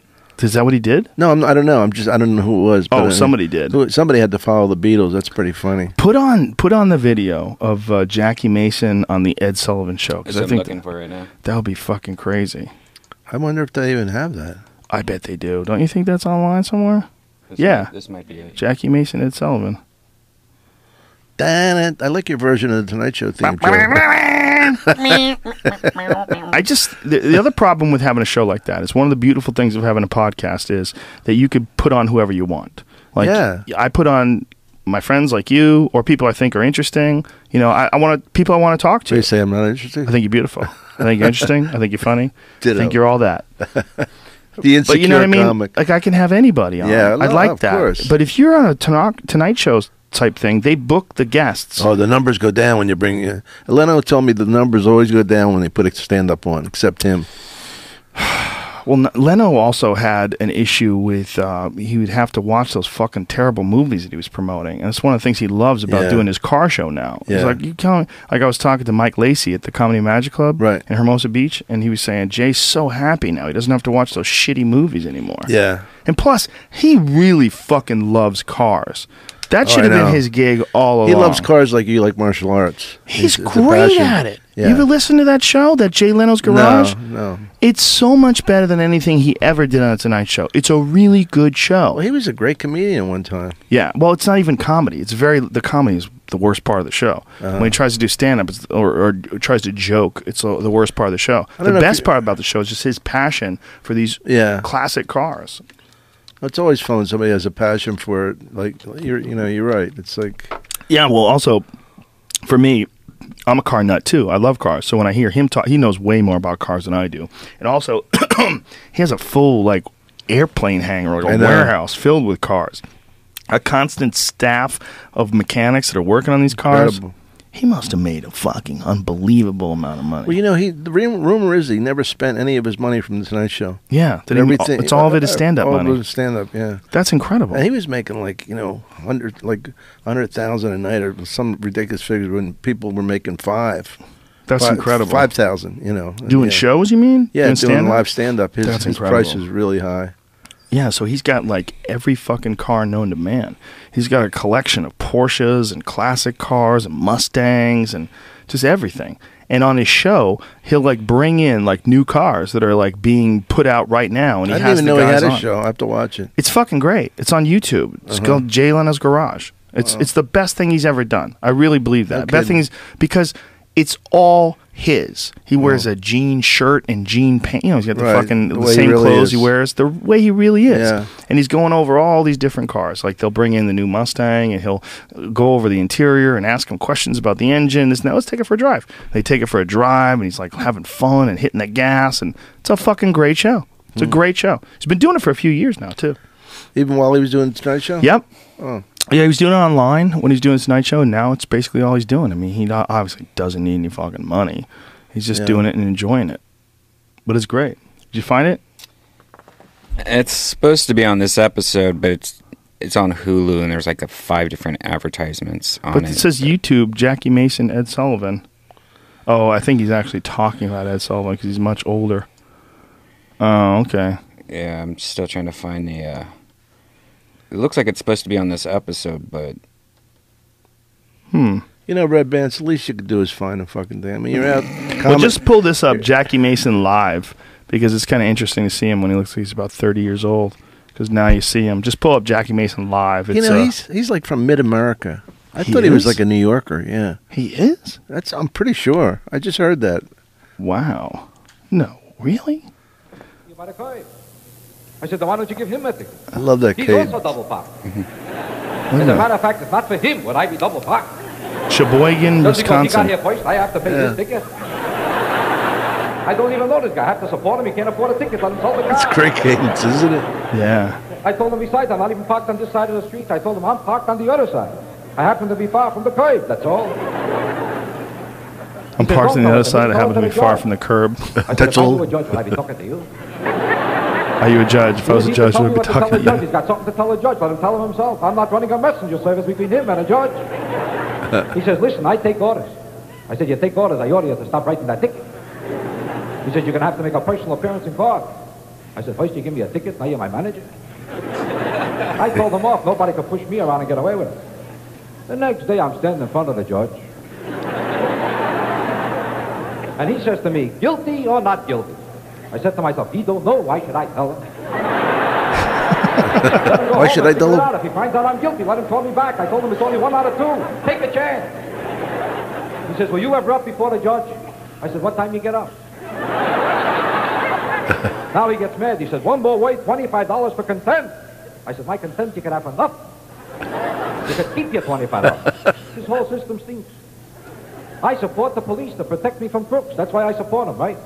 In a civilized society, you support cops because you need protection from crooks. You want to know the amazing thing? With crooks, I got no trouble. I only got trouble with cops. Reach the point I see a crook, I'm happy to see it. I see a cop, I get nervous. Tell me the truth, you ever ride in the street and get stopped by a crook? Never.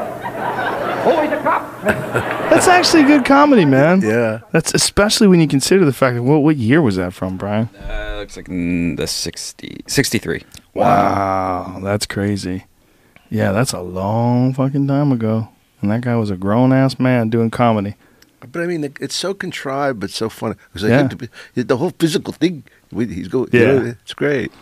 Yeah, that's strong. That's pretty strong comedy, especially in consideration of the, the amount of time lapsed. Oh yeah. You know, it's it's hard watching some old stand up. Well, it holds up. Yeah, that's pretty good. It's pretty good. If you saw that on stage in a crowd, you'd be laughing at The that. idea that you, cro- the crooks never stop you, cops do. yeah, you know? it's true. I never got stopped by. a crook. Oh, he's playing in the greater Los Angeles area. What does that say? In Englewood, New Jersey, he'll be there April 25th. Ah, Englewood, New Jersey. Englewood, which is not far from. It's a Bergen Performance Arts Center. Is that his only gig? Yeah. He's got coming up? Next year, April 25th. Oh, that's it? Yeah. Maybe he's just like a once a year. Well, at gig. least on Ticketmaster. He's 83 years old, man. He probably doesn't really want to do stand up anymore. Probably gets annoying after a while. But then again, like Carlin, di- I mean, he was in 83 when he died, but he did it to the fucking bitter end, man. Well, Rodney did it to the end. a lot of guys do. Rodney was 83. Yeah, that's the thing for us, right? The guy never stopped doing stand up. George Burns was 100. He was, right? Still smoked cigars. He really took his time, though. He was a little slower. His timing was so relaxed. You couldn't do like Burns if he started out as Kinison. No, How, how long can you do that act? till he's. Yeah. You know, imagine if Sam lived. Imagine how fucking what bad shape Sam would be in today. Oh my god. Oh, Yeah, my God. Wheelchair. He would be crippled just from the drugs. He'd probably be so broken down. Or when the opposite. Sam's jogging, doing fucking yoga and shit. He's like Dallas Diamond Page. He's got his own yoga DVD out. You ever seen, you know, Dallas Diamond Page, the wrestler? No. he was a, a big time pro wrestler. Now he's like 58 years old, and he does uh, he does yoga. Like and it saved his life, saved his body. Uh-huh. He put this video out of him doing uh, 58 superhero push-ups at 58 years old. He did over 50 rather. Wow. At 58 years old, these are fucking really hard to do. Superhero push-up is like you extend your arms all the way forward, extend your legs all the way forward. You, you put your palms on the ground, and you lift yourself up by your palms, and then drop yourself down again, and lift your legs up and your hands up, and Wow. then do it again. It's super hard to do, and it requires like ridiculous core strength. And he did more than 50 of them at 58 years old. I was thinking about those kind of physical feats. I had a kid. I used to teach fourth grade, and I had a kid. Uh, his name was Tyrone Dunn, a little black kid, great kid. And he we used to have dance contests, and he had, his closer was he would do he would do a complete split, and pick himself up without touching the ground. You know how amazing that is. Yeah, it's like you know, just slide up, and he would slide up and then go like this, you know. But it was like, it was, How old was he? Uh, fourth grade, so he was probably like 10, nine, nine or ten. A split and then split, complete up. split, and, and and and come up without using your hands to lift off the floor. That's incredible. I know it was it was amazing. That requires amazing strength. Yeah. For a, a young kid like that. Anybody, anybody, you know. Too bad it's just dancing. Nobody gives a fuck about your dancing, kid. Get out of here. If you're the Olympics, you give him a gold medal and make him a hero. It's just dancing, spinning around, doing splits and shit. Like my kids take gymnastics, and I go to the place where they uh, practice, and you see like the real gymnasts there too. yeah, It's it's amazing watching like young kids, like ten years old, that are doing handstands on the balancing bars, on the, the parallel bars, handstands, feet straight up in the air, Yeah, and, and then they incredible. flip down, and they go back up again and flip down. I mean, it's amazing, amazing how athletic some of these kids are. yeah. just getting them there young, early, teach them how to do it, and then they develop this just insane core strength. Is it, do the kids like it? They love it. Yeah, Oh, that's cool. it's fun, you know. Kids love tumbling around and being physical and stuff Yeah. like that. But I think it's very important to give your kids a sense of like a body awareness sense. So I think um, dance class and martial arts and things like that. Like anytime you can get your kid involved in anything where they kind of move their body a lot, I think it's really good for Oh them. yeah, It's good for Especially their with- brain too. you know? especially with computers now, because Yeah. the other way they could morph into a uh, a, a, a, a young fat kid, which is hard to come back from. Well, I went trick or treating, and uh, I saw some kids, these overweight kids that were trick or treating, and I felt bad, man, because I saw like kids getting the candy, and then it was like they were little junkies. They would take the candy, and like, you know, we let our kids eat candy, but we don't let them eat a lot of candy. You know, you sh- like one piece a night is cool. Like that's all you're allowed Yeah. to eat. You can't just eat candy all the time. It's fucking toxic. Yeah. really, it tastes great, but it's not good for you, especially when you get a little tiny thirty pound body. right. You know, you're four years old. If you can eat that whole candy bar, that's fucking crazy. That's like me eating a laptop full of chocolate. You know, if you really think about it. But uh, anyway, this little kid was uh, in front of us. She got her candy and then immediately ripped the thing apart and just like. You could like literally see her like a junkie, like eating this candy. And she's a little chubby kid. And it was sad. It was sad because I mean, here's this kid. She's six years old and she's all, ch- I mean, around. I don't know, guessing, but she's all chubbed out and Yeah. just fucking wolfing down candy the moment she gets it. Just reaching into her bag. You know, it's, it's a bad fucking habit. They say that sugar is one of the most addicting subjects, uh, um, substances on earth. Yeah, there was a, Yep. a book called uh, The Sugar Blues. Gloria Swanson, I think, wrote it. That actress Mm-hmm. was, and she was one of the first ones to dis- discover how bad it was for you. It's terrible. Yeah, It's terrible. You get used to doing it and used to eating it on a regular basis. It becomes a part of your life, and you just don't think anything of it. But sugar is fucking awful. It's just not good for you, man. It really can fuck with your head. You just you eat it all the time on a daily. Oh, Kevin Smith. I was talking to him about it the other day. He just quit all sugar, quit all processed sugar, and you know he's he's just weight is falling off of his body, just falling off of his body, just because he's not taking in like sugar. He'd be eating candy all day, and he realized like, holy shit, I've been fucking medicating myself with candy, and he didn't realize it until he quit. And when he quit, he was getting like depressed. He felt like shit. It took him like two weeks to normalize. Well, it is weird. I, I, you know, I've been, you know, battling alcohol, and when I wake up and I don't drink the night before, I can't believe how fucking good I feel. I can't believe this is what people that don't drink feel. Like, are you hungover from last night? Yeah, I am. but last week, I, up to going to Toronto, I didn't drink for like four or five days, and I it felt so great all Where'd week. you get the willpower, kid? I just like like Dom says, you just wake up once without drinking. You're like, oh god, this is amazing. Why did I, why did I drink? Well, I, I worked at Brad Garrett's club in Vegas a couple weeks ago, and it was great. It's one show a night. How fucking easy is that, right? I could do that in a, in a hammock. I do the one show, and I'm you know I'm drinking martinis, and I the Friday night, a week after that, I said to one of the waitresses at the Laugh Factory, MJ. She goes, "What's the matter?" I says, "I'm st- I'm hungover from Vegas." She says, "Oh, you just got back?" I go, "Yeah, about six days ago." You know, that's that's a problem. That's not good. Yeah, that's a hurt. Yeah. Brad Garrett, you got a Brad Garrett T-shirt on. No, now. but this is a different club. See, now Jamie owns that club, the Tropicana, the Laugh Factory, and Brad owns the one at the MGM. So this is uh, vi- this is Oh. vintage. This doesn't exist anymore. Ooh, nice. See what Uh, I a mean, I Mr. Rogan? Didn't want one of those T-shirts before. Now all of a sudden I want to get one. Hmm. You can't have one. Is there any other ones I'll take laying the shirt off my back if I wasn't so Hmm. embarrassed by my flabby chest. like I- I like to get some T-shirts of like shirt clubs that don't exist anymore, like Catch Rising Star. I'd love to have an old Catch T-shirt. Catch Rising Star. We can make uh, that shit. Just Google the Google it, and you just Yeah. there's like those websites you just literally just send the graphic in, and they'll send you a T-shirt back. They were cool shirts with the little stars all over them. Yeah, yeah. I mean, I know we could probably remake it, but I would love to have like a real Vintage one. Comedy Connection. I have. I, st- I never threw my store shirts out, even though I fucking grew to to hate the management. I never threw their shirts out. I still have old school.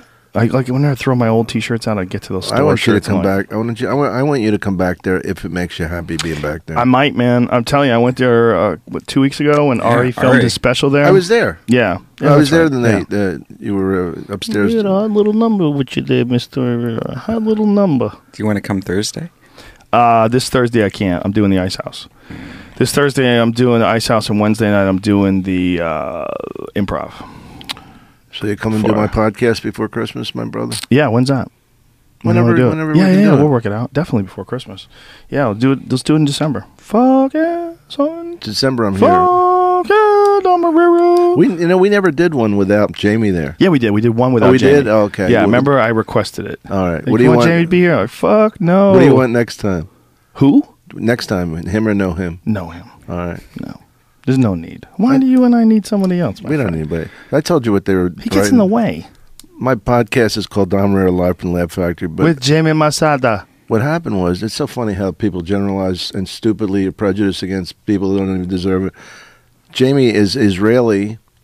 He's he's a Jewish from Iran through Israel to here, so he has quite a, a Middle Eastern accent. And people would tweet tweet me, "Dom, love your show. You're very funny, but you got to lose a little Mexican." he's not even Mexican. He's brutal though. The first one we did together, it was brutal. I love Jamie as a person, but as a on a, on a podcast, buddy, wait, let me say what really happened, buddy. Let me Oh. say what really happened. You could be in the middle of like a very important Oh, story. yeah. You, You know, Dom Irrera, this not true. You don't remember, Dom. You don't remember. You know, Frazer was on. You know, Frazer Smith. Frazer Smith. Frazer's on. Frazer is a, is a professional radio guy. He knows what to do, and he's saying something, and, and Jamie goes, "Frazer, you shut up." I, I, you know, like you're saying, and I go, Jamie, you can't tell your guest on a talk show to shut up. You know what I You mean? shut It's- up. It's Jamie Masada show. Jamie could be like a character though. That's one Oh, of the he things is a about, character. especially with you and him together, because you always goof on him.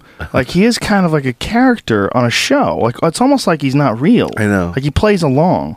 Well, he was a comic, Yeah, was- sort of. And his best joke. You want to hear how bad his best joke was? Please. uh, he he w- he w- Scared. he was going to go to a um, an, a, an animal psychiatrist. Wait a minute, I, I, you know what? It's too it's too bad to do. I can't even let the words come out of my mouth. Kinison- Basically, he didn't want to tell his troubles to a German Shepherd. that was That's actually pretty good.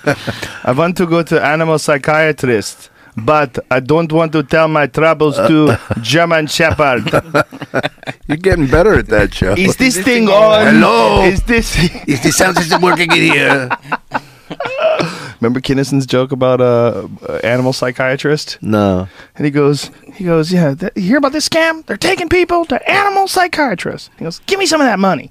He goes, yeah, I'll, I'll take it. Yeah, uh, it's Fluffy's. He's not being himself anymore. okay, why don't you wait out in the hallway? Can sh- shut the door? First of all, he takes off his belt. You're a fucking dog! you shit in the yard! Bark, you fuck! then he brought him back out. Yeah, yeah, here's Fluffy. Really worked out. That'll be $35, please. It's like one of the old school ones from Louder Than Hell from his uh, original CD or Uh-huh. cassette. Cassette at the time, never released on CD. You can get it on iTunes now. I like the desert one. Remember? Just move. Yeah, It's a desert. Oh, the I mean, it was a clean. It was a clean joke. It was one of his best jokes. sort of clean. We grab their. It's about those people that you, late night TV. They used to have those Sally Struthers commercials. Yeah, you're eating a sandwich. Yeah. Give, the, give the kid a bite. Yeah, and they're always. Uh, it was about people living in the desert that are that are starving. And he goes, "We drove here all the way from America, and it occurred to us there wouldn't be world hunger if you people would live where the food is. you live in a fucking desert. Come here, come here. You know what that is? That's sand. You know it's gonna be a hundred years from now. Fucking sand. We got deserts in America too. We just don't live in them, asshole." he was a fucking gem. He was a gem. I still maintain that for like a year and a half, he was the best ever. I think he was he never made, but was- it- especially in context with the times. He was great. Yeah. He was so unusual, just so different. Like nobody was like him, but just fucking.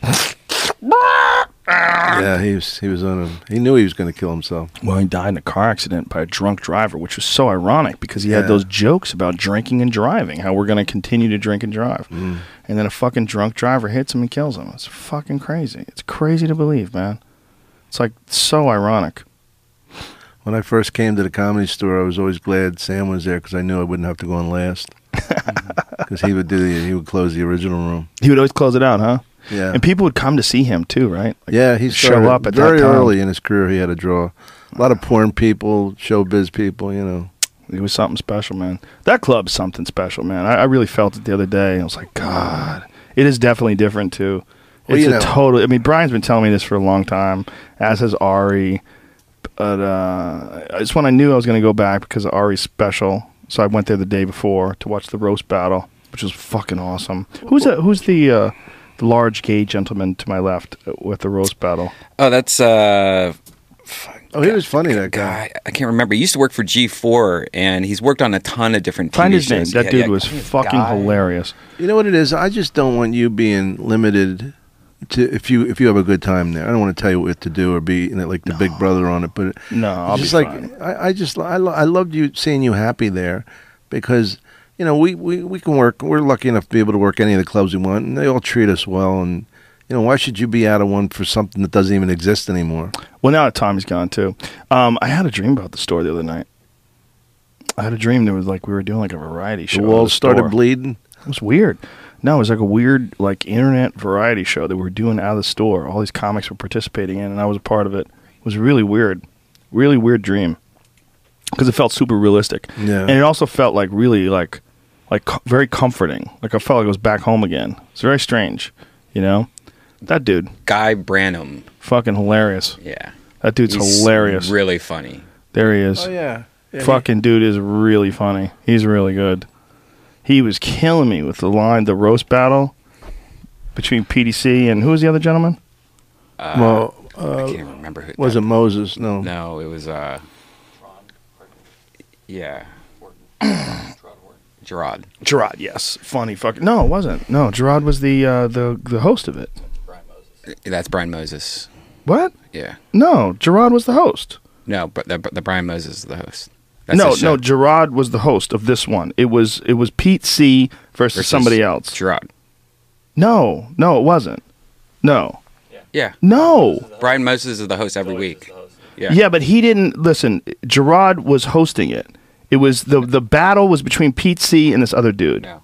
Jerrod. Jerrod is. Jerrod is the young, really funny kid that. Spike Lee did his. uh Oh no no no no. That's It's a different drop. yeah. Jerrod, it's Jerrod Car- Carmichael. oh, okay. I got confused. So he was the host though, No, Brian Moses was the host. but Jerrod Carmichael was hosting it. No, The guy who did the Spike there. TV thing, he was there. No, he wasn't there. What are you talking about? Being racist. No, I'm not. now Brian For Moses. Brian Moses is- hosts uh, every week. It's his show. okay. But yeah. Damn. He's a The good fuck do I dude. know? That's a that that uh, rap battle though was a lot of, a lot of fun, wasn't it? A lot of energy in that room. The- it- what's amazing right now is the comedy store is going through this thing where the belly room now is becoming the new room. It's like the belly room's on fire right now. I with- think comedy's just hot in LA Yeah. again, don't you think? yeah, Yeah, comedy's definitely hot. There's a lot of comics now these days. I mean, it's one of the beautiful things about the internet is that comics are getting a name without having to do television. Oh yeah. You know? that's, a- that's what I was saying before. What's the guy's name? Brian what? Moses? Yeah, comedy is reaching this new place. Yeah, it is Brian Moses. Well, I'm an idiot. It, comedy is reaching this new place where you're starting to see, like, like what's her name? Um, Angela Johnson. I don't know. Yeah, Angela Johnson from Mad TV got fucking huge from a video that got passed around about um about uh Vietnam, about the nail salon, the Vietnam nail salon ladies. Oh, okay. I know her. Do they look very similar? I got confused. Have you seen it? No. It's fucking great. It's a great video. I mean, it's hilarious shit. But she, because of that one bit, was like a middle act, and people were coming to see her. Wow. And then they would leave after her when the headliner would come up. it was crazy. Like she was doing that a lot. Like that was like a big issue. Like she would show up at the improv, crush, and then these poor fucks would have to go on after her, and like everybody would leave.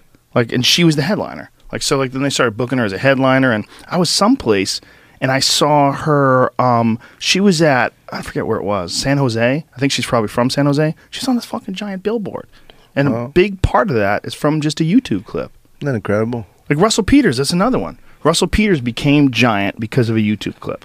he's so Did he? huge in Toronto. Yeah. Jesus. He's huge around the fucking world. Huge. Last week I worked with him on this show called uh, Where's Papa or Come to Papa. Tom Papa did a thing at Largo. I thought it was going to be like, you know, 150 people. It was 600 people. I'm on stage, and I'm, I I got a scene with Matt Damon. And they, I, when I did my stand up, I go, what am I doing on stage with Matt Damon? Matt Damon should be on stage. I should be at Bananas. but uh, it was really, uh, Russell's there. He's so fucking nuts. He shows me a picture of his hemorrhoids. Right? I go, Russell. I got to eat again eventually. That's I said- unnecessary. I said, "How did you do? How did you? Where did you? Who took that picture?" He goes, "Selfie." It was a selfie. Who else could have taken selfie. a selfie of his ass? Hemorrhoids. Have you seen all these bear selfies that people are taking? It's like the latest trend. No. Yeah. Well, you know, there's places in this country, especially New Jersey, where they have like a real bear problem. They have overrun with bears. Oh, bear! I thought you meant bear B-E-A-R. like naked. Yeah, me too. I thought gay bear. no, no, no. Those that's Oh, just see, that's see that's, that's more goes? dangerous. Go get some rest. will That's you? more. that's probably more dangerous. Have you seen the the video of the two bears duking it out in East Rutherford, New Jersey? Put this up. This is the craziest thing ever. It's a fucking residential suburb, and these giant black bears Wow. are duking it out. Put a um, East Rutherford, New Jersey, black bear fight. It's crazy. It's amazing they survived. They're fucking huge, Dom. I mean, they're huge. These are big bears. And they have a problem because these bears, they get used to being around residential neighborhoods and they break Uh-huh. into these people's garbage. They start tearing shit up and they fight on this fucking guy's lawn. Look at this. Look at these fuckers. Look at the size of them. Turn the volume up so you can hear it. Oh, this isn't the actual video. This is a compilation. But look at these fuckers. So I don't want to hear this broad talk. She's giving play by play. I could see this shit. But they do, if you get the original YouTube clip, Brian, it's better. Okay. Because you hear it and you hear them going to war and the guy was filming it from his car. So he's sitting in his car and these bears are fucking knocking over trash cans and they're biting the shit out of each other and it's in a regular neighborhood. Like a regular fucking neighborhood has a bear problem Joe, I was watching you. these wolves and uh, the wolves they would bite it and make it run and then it runs and they bite it again and make it run and they keep doing that until it just became exhausted and it collapsed and they fucking swarmed it 20 20 plus wolves killed a grizzly bear just tore it apart and they did it all like 100 yards from her house she's like watching it all in the dark They have Like, you could barely bears. see. Kodiak, Kodiak or Kodak. yeah that's from grizzly man right No, I don't- it's not no. Battle of giant Alaskan grizzlies. Yeah.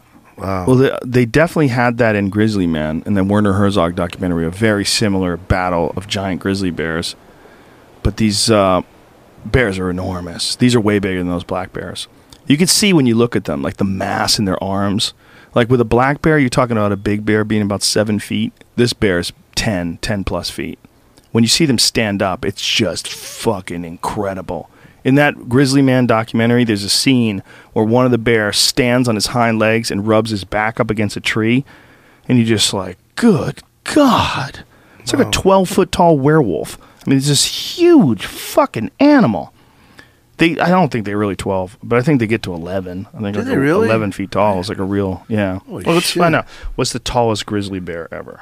I'm going to say tall. It's a brown bear, actually. The brown bears and the grizzly bears are the same species, Bird but correction. brown bears live near the water when they get all the salmon, and then the grizzlies are interior. They're, they're Oh, okay. deep inside, and the. Um, I thought this video was pretty badass. oh, of this the two kangaroos kangaroos. duking it out? Yeah. I thought it was CGI at first because it just looks so ridiculous. Well, have you seen the one of the kangaroo choking the other tang- kangaroo to sleep? No. We pulled it up for the first podcast, but we never used it. You got that, Jamie? Did you pull it It's not up? Oh, um, p- pull up kangaroo chokes out kangaroo. I didn't know that they had such powerful towel- tails that they could stand on. Yeah, they can To do kick, that. to It's, kick, yeah, it's yeah. kind of a weird thing. It, it's like it's really thick. Their tails. Size. Okay. The Kodiak bear is the largest Here we one. go. every every heavyweight boxer isn't even. What are you saying?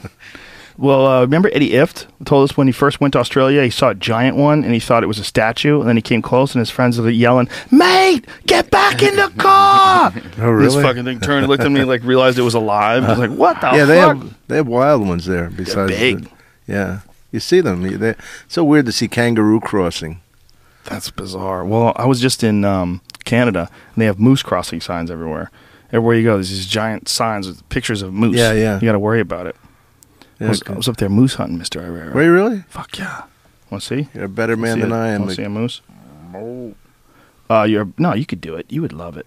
This is the meat. Um, you would you would enjoy the shit out of it. It's a good fucking time. It's a crazy thing to do with your time. This is uh, Bryan Callen said it best. He said it's a forest horse. Look at that. So, Holy shit! I'll put it up on Instagram eventually, but I'm preparing for everybody to be mad at me that I shot Bullwinkle. A bunch of people with leather fucking shoes on, Right. Yeah, right. assholes, eating cheeseburgers, mad at me. I like. I knew these people. They're very rich, and they had a thing for uh, Greenpeace or in Vegas, and they took a private jet. You know, like a whole save the environment thing. Right, right. Like if you care so much, drive your Prius.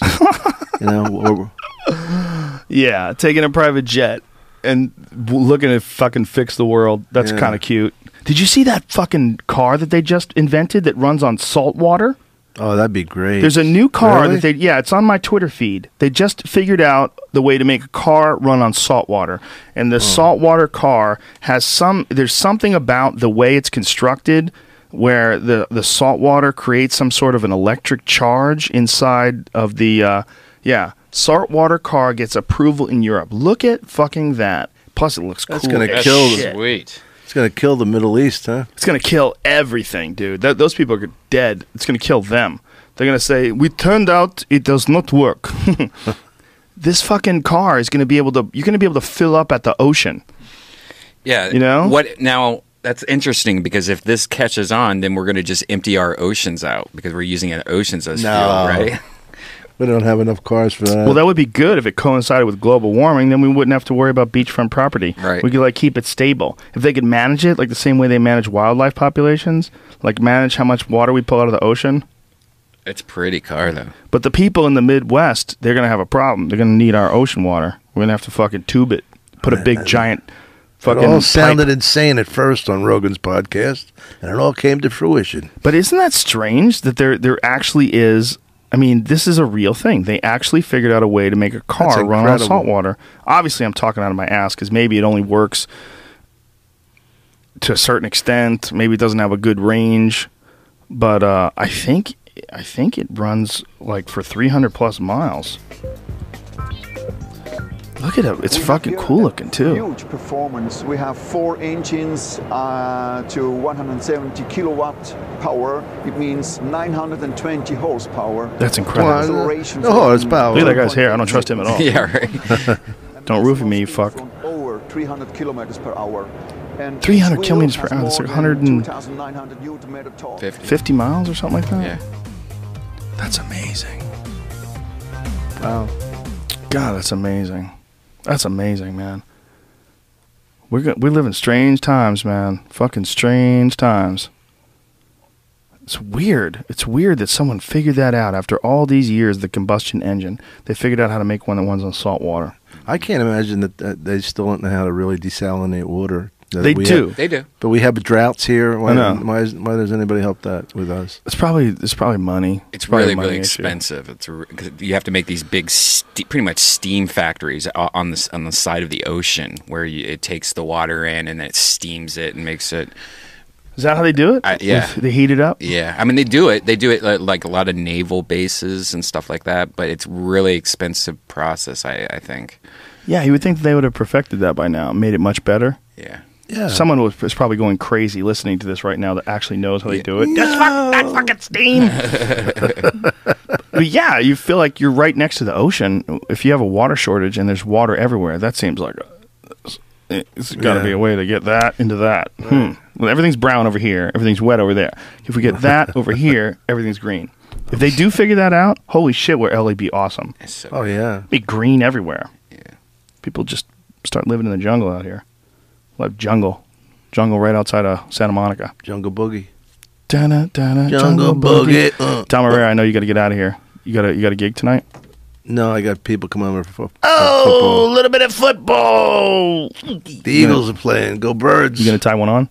no. No. I got to fly to Toronto tomorrow. Good for you. I don't get the night before. I don't get drunk.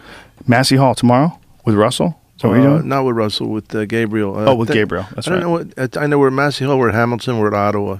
Beautiful. I think we're at Massey Hall twice. Glorious, me brother. And uh, Do you update your uh, website? no, but I have a, a guy that does it. Twitter though?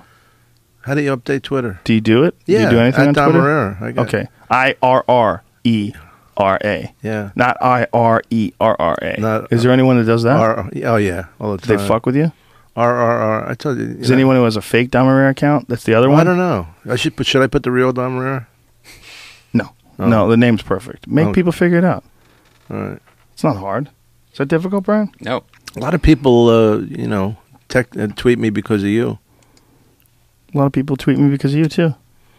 I love you, Joey. I love you too, buddy. Too. Thanks for having me on, brother. Dude, always a pleasure, my brother.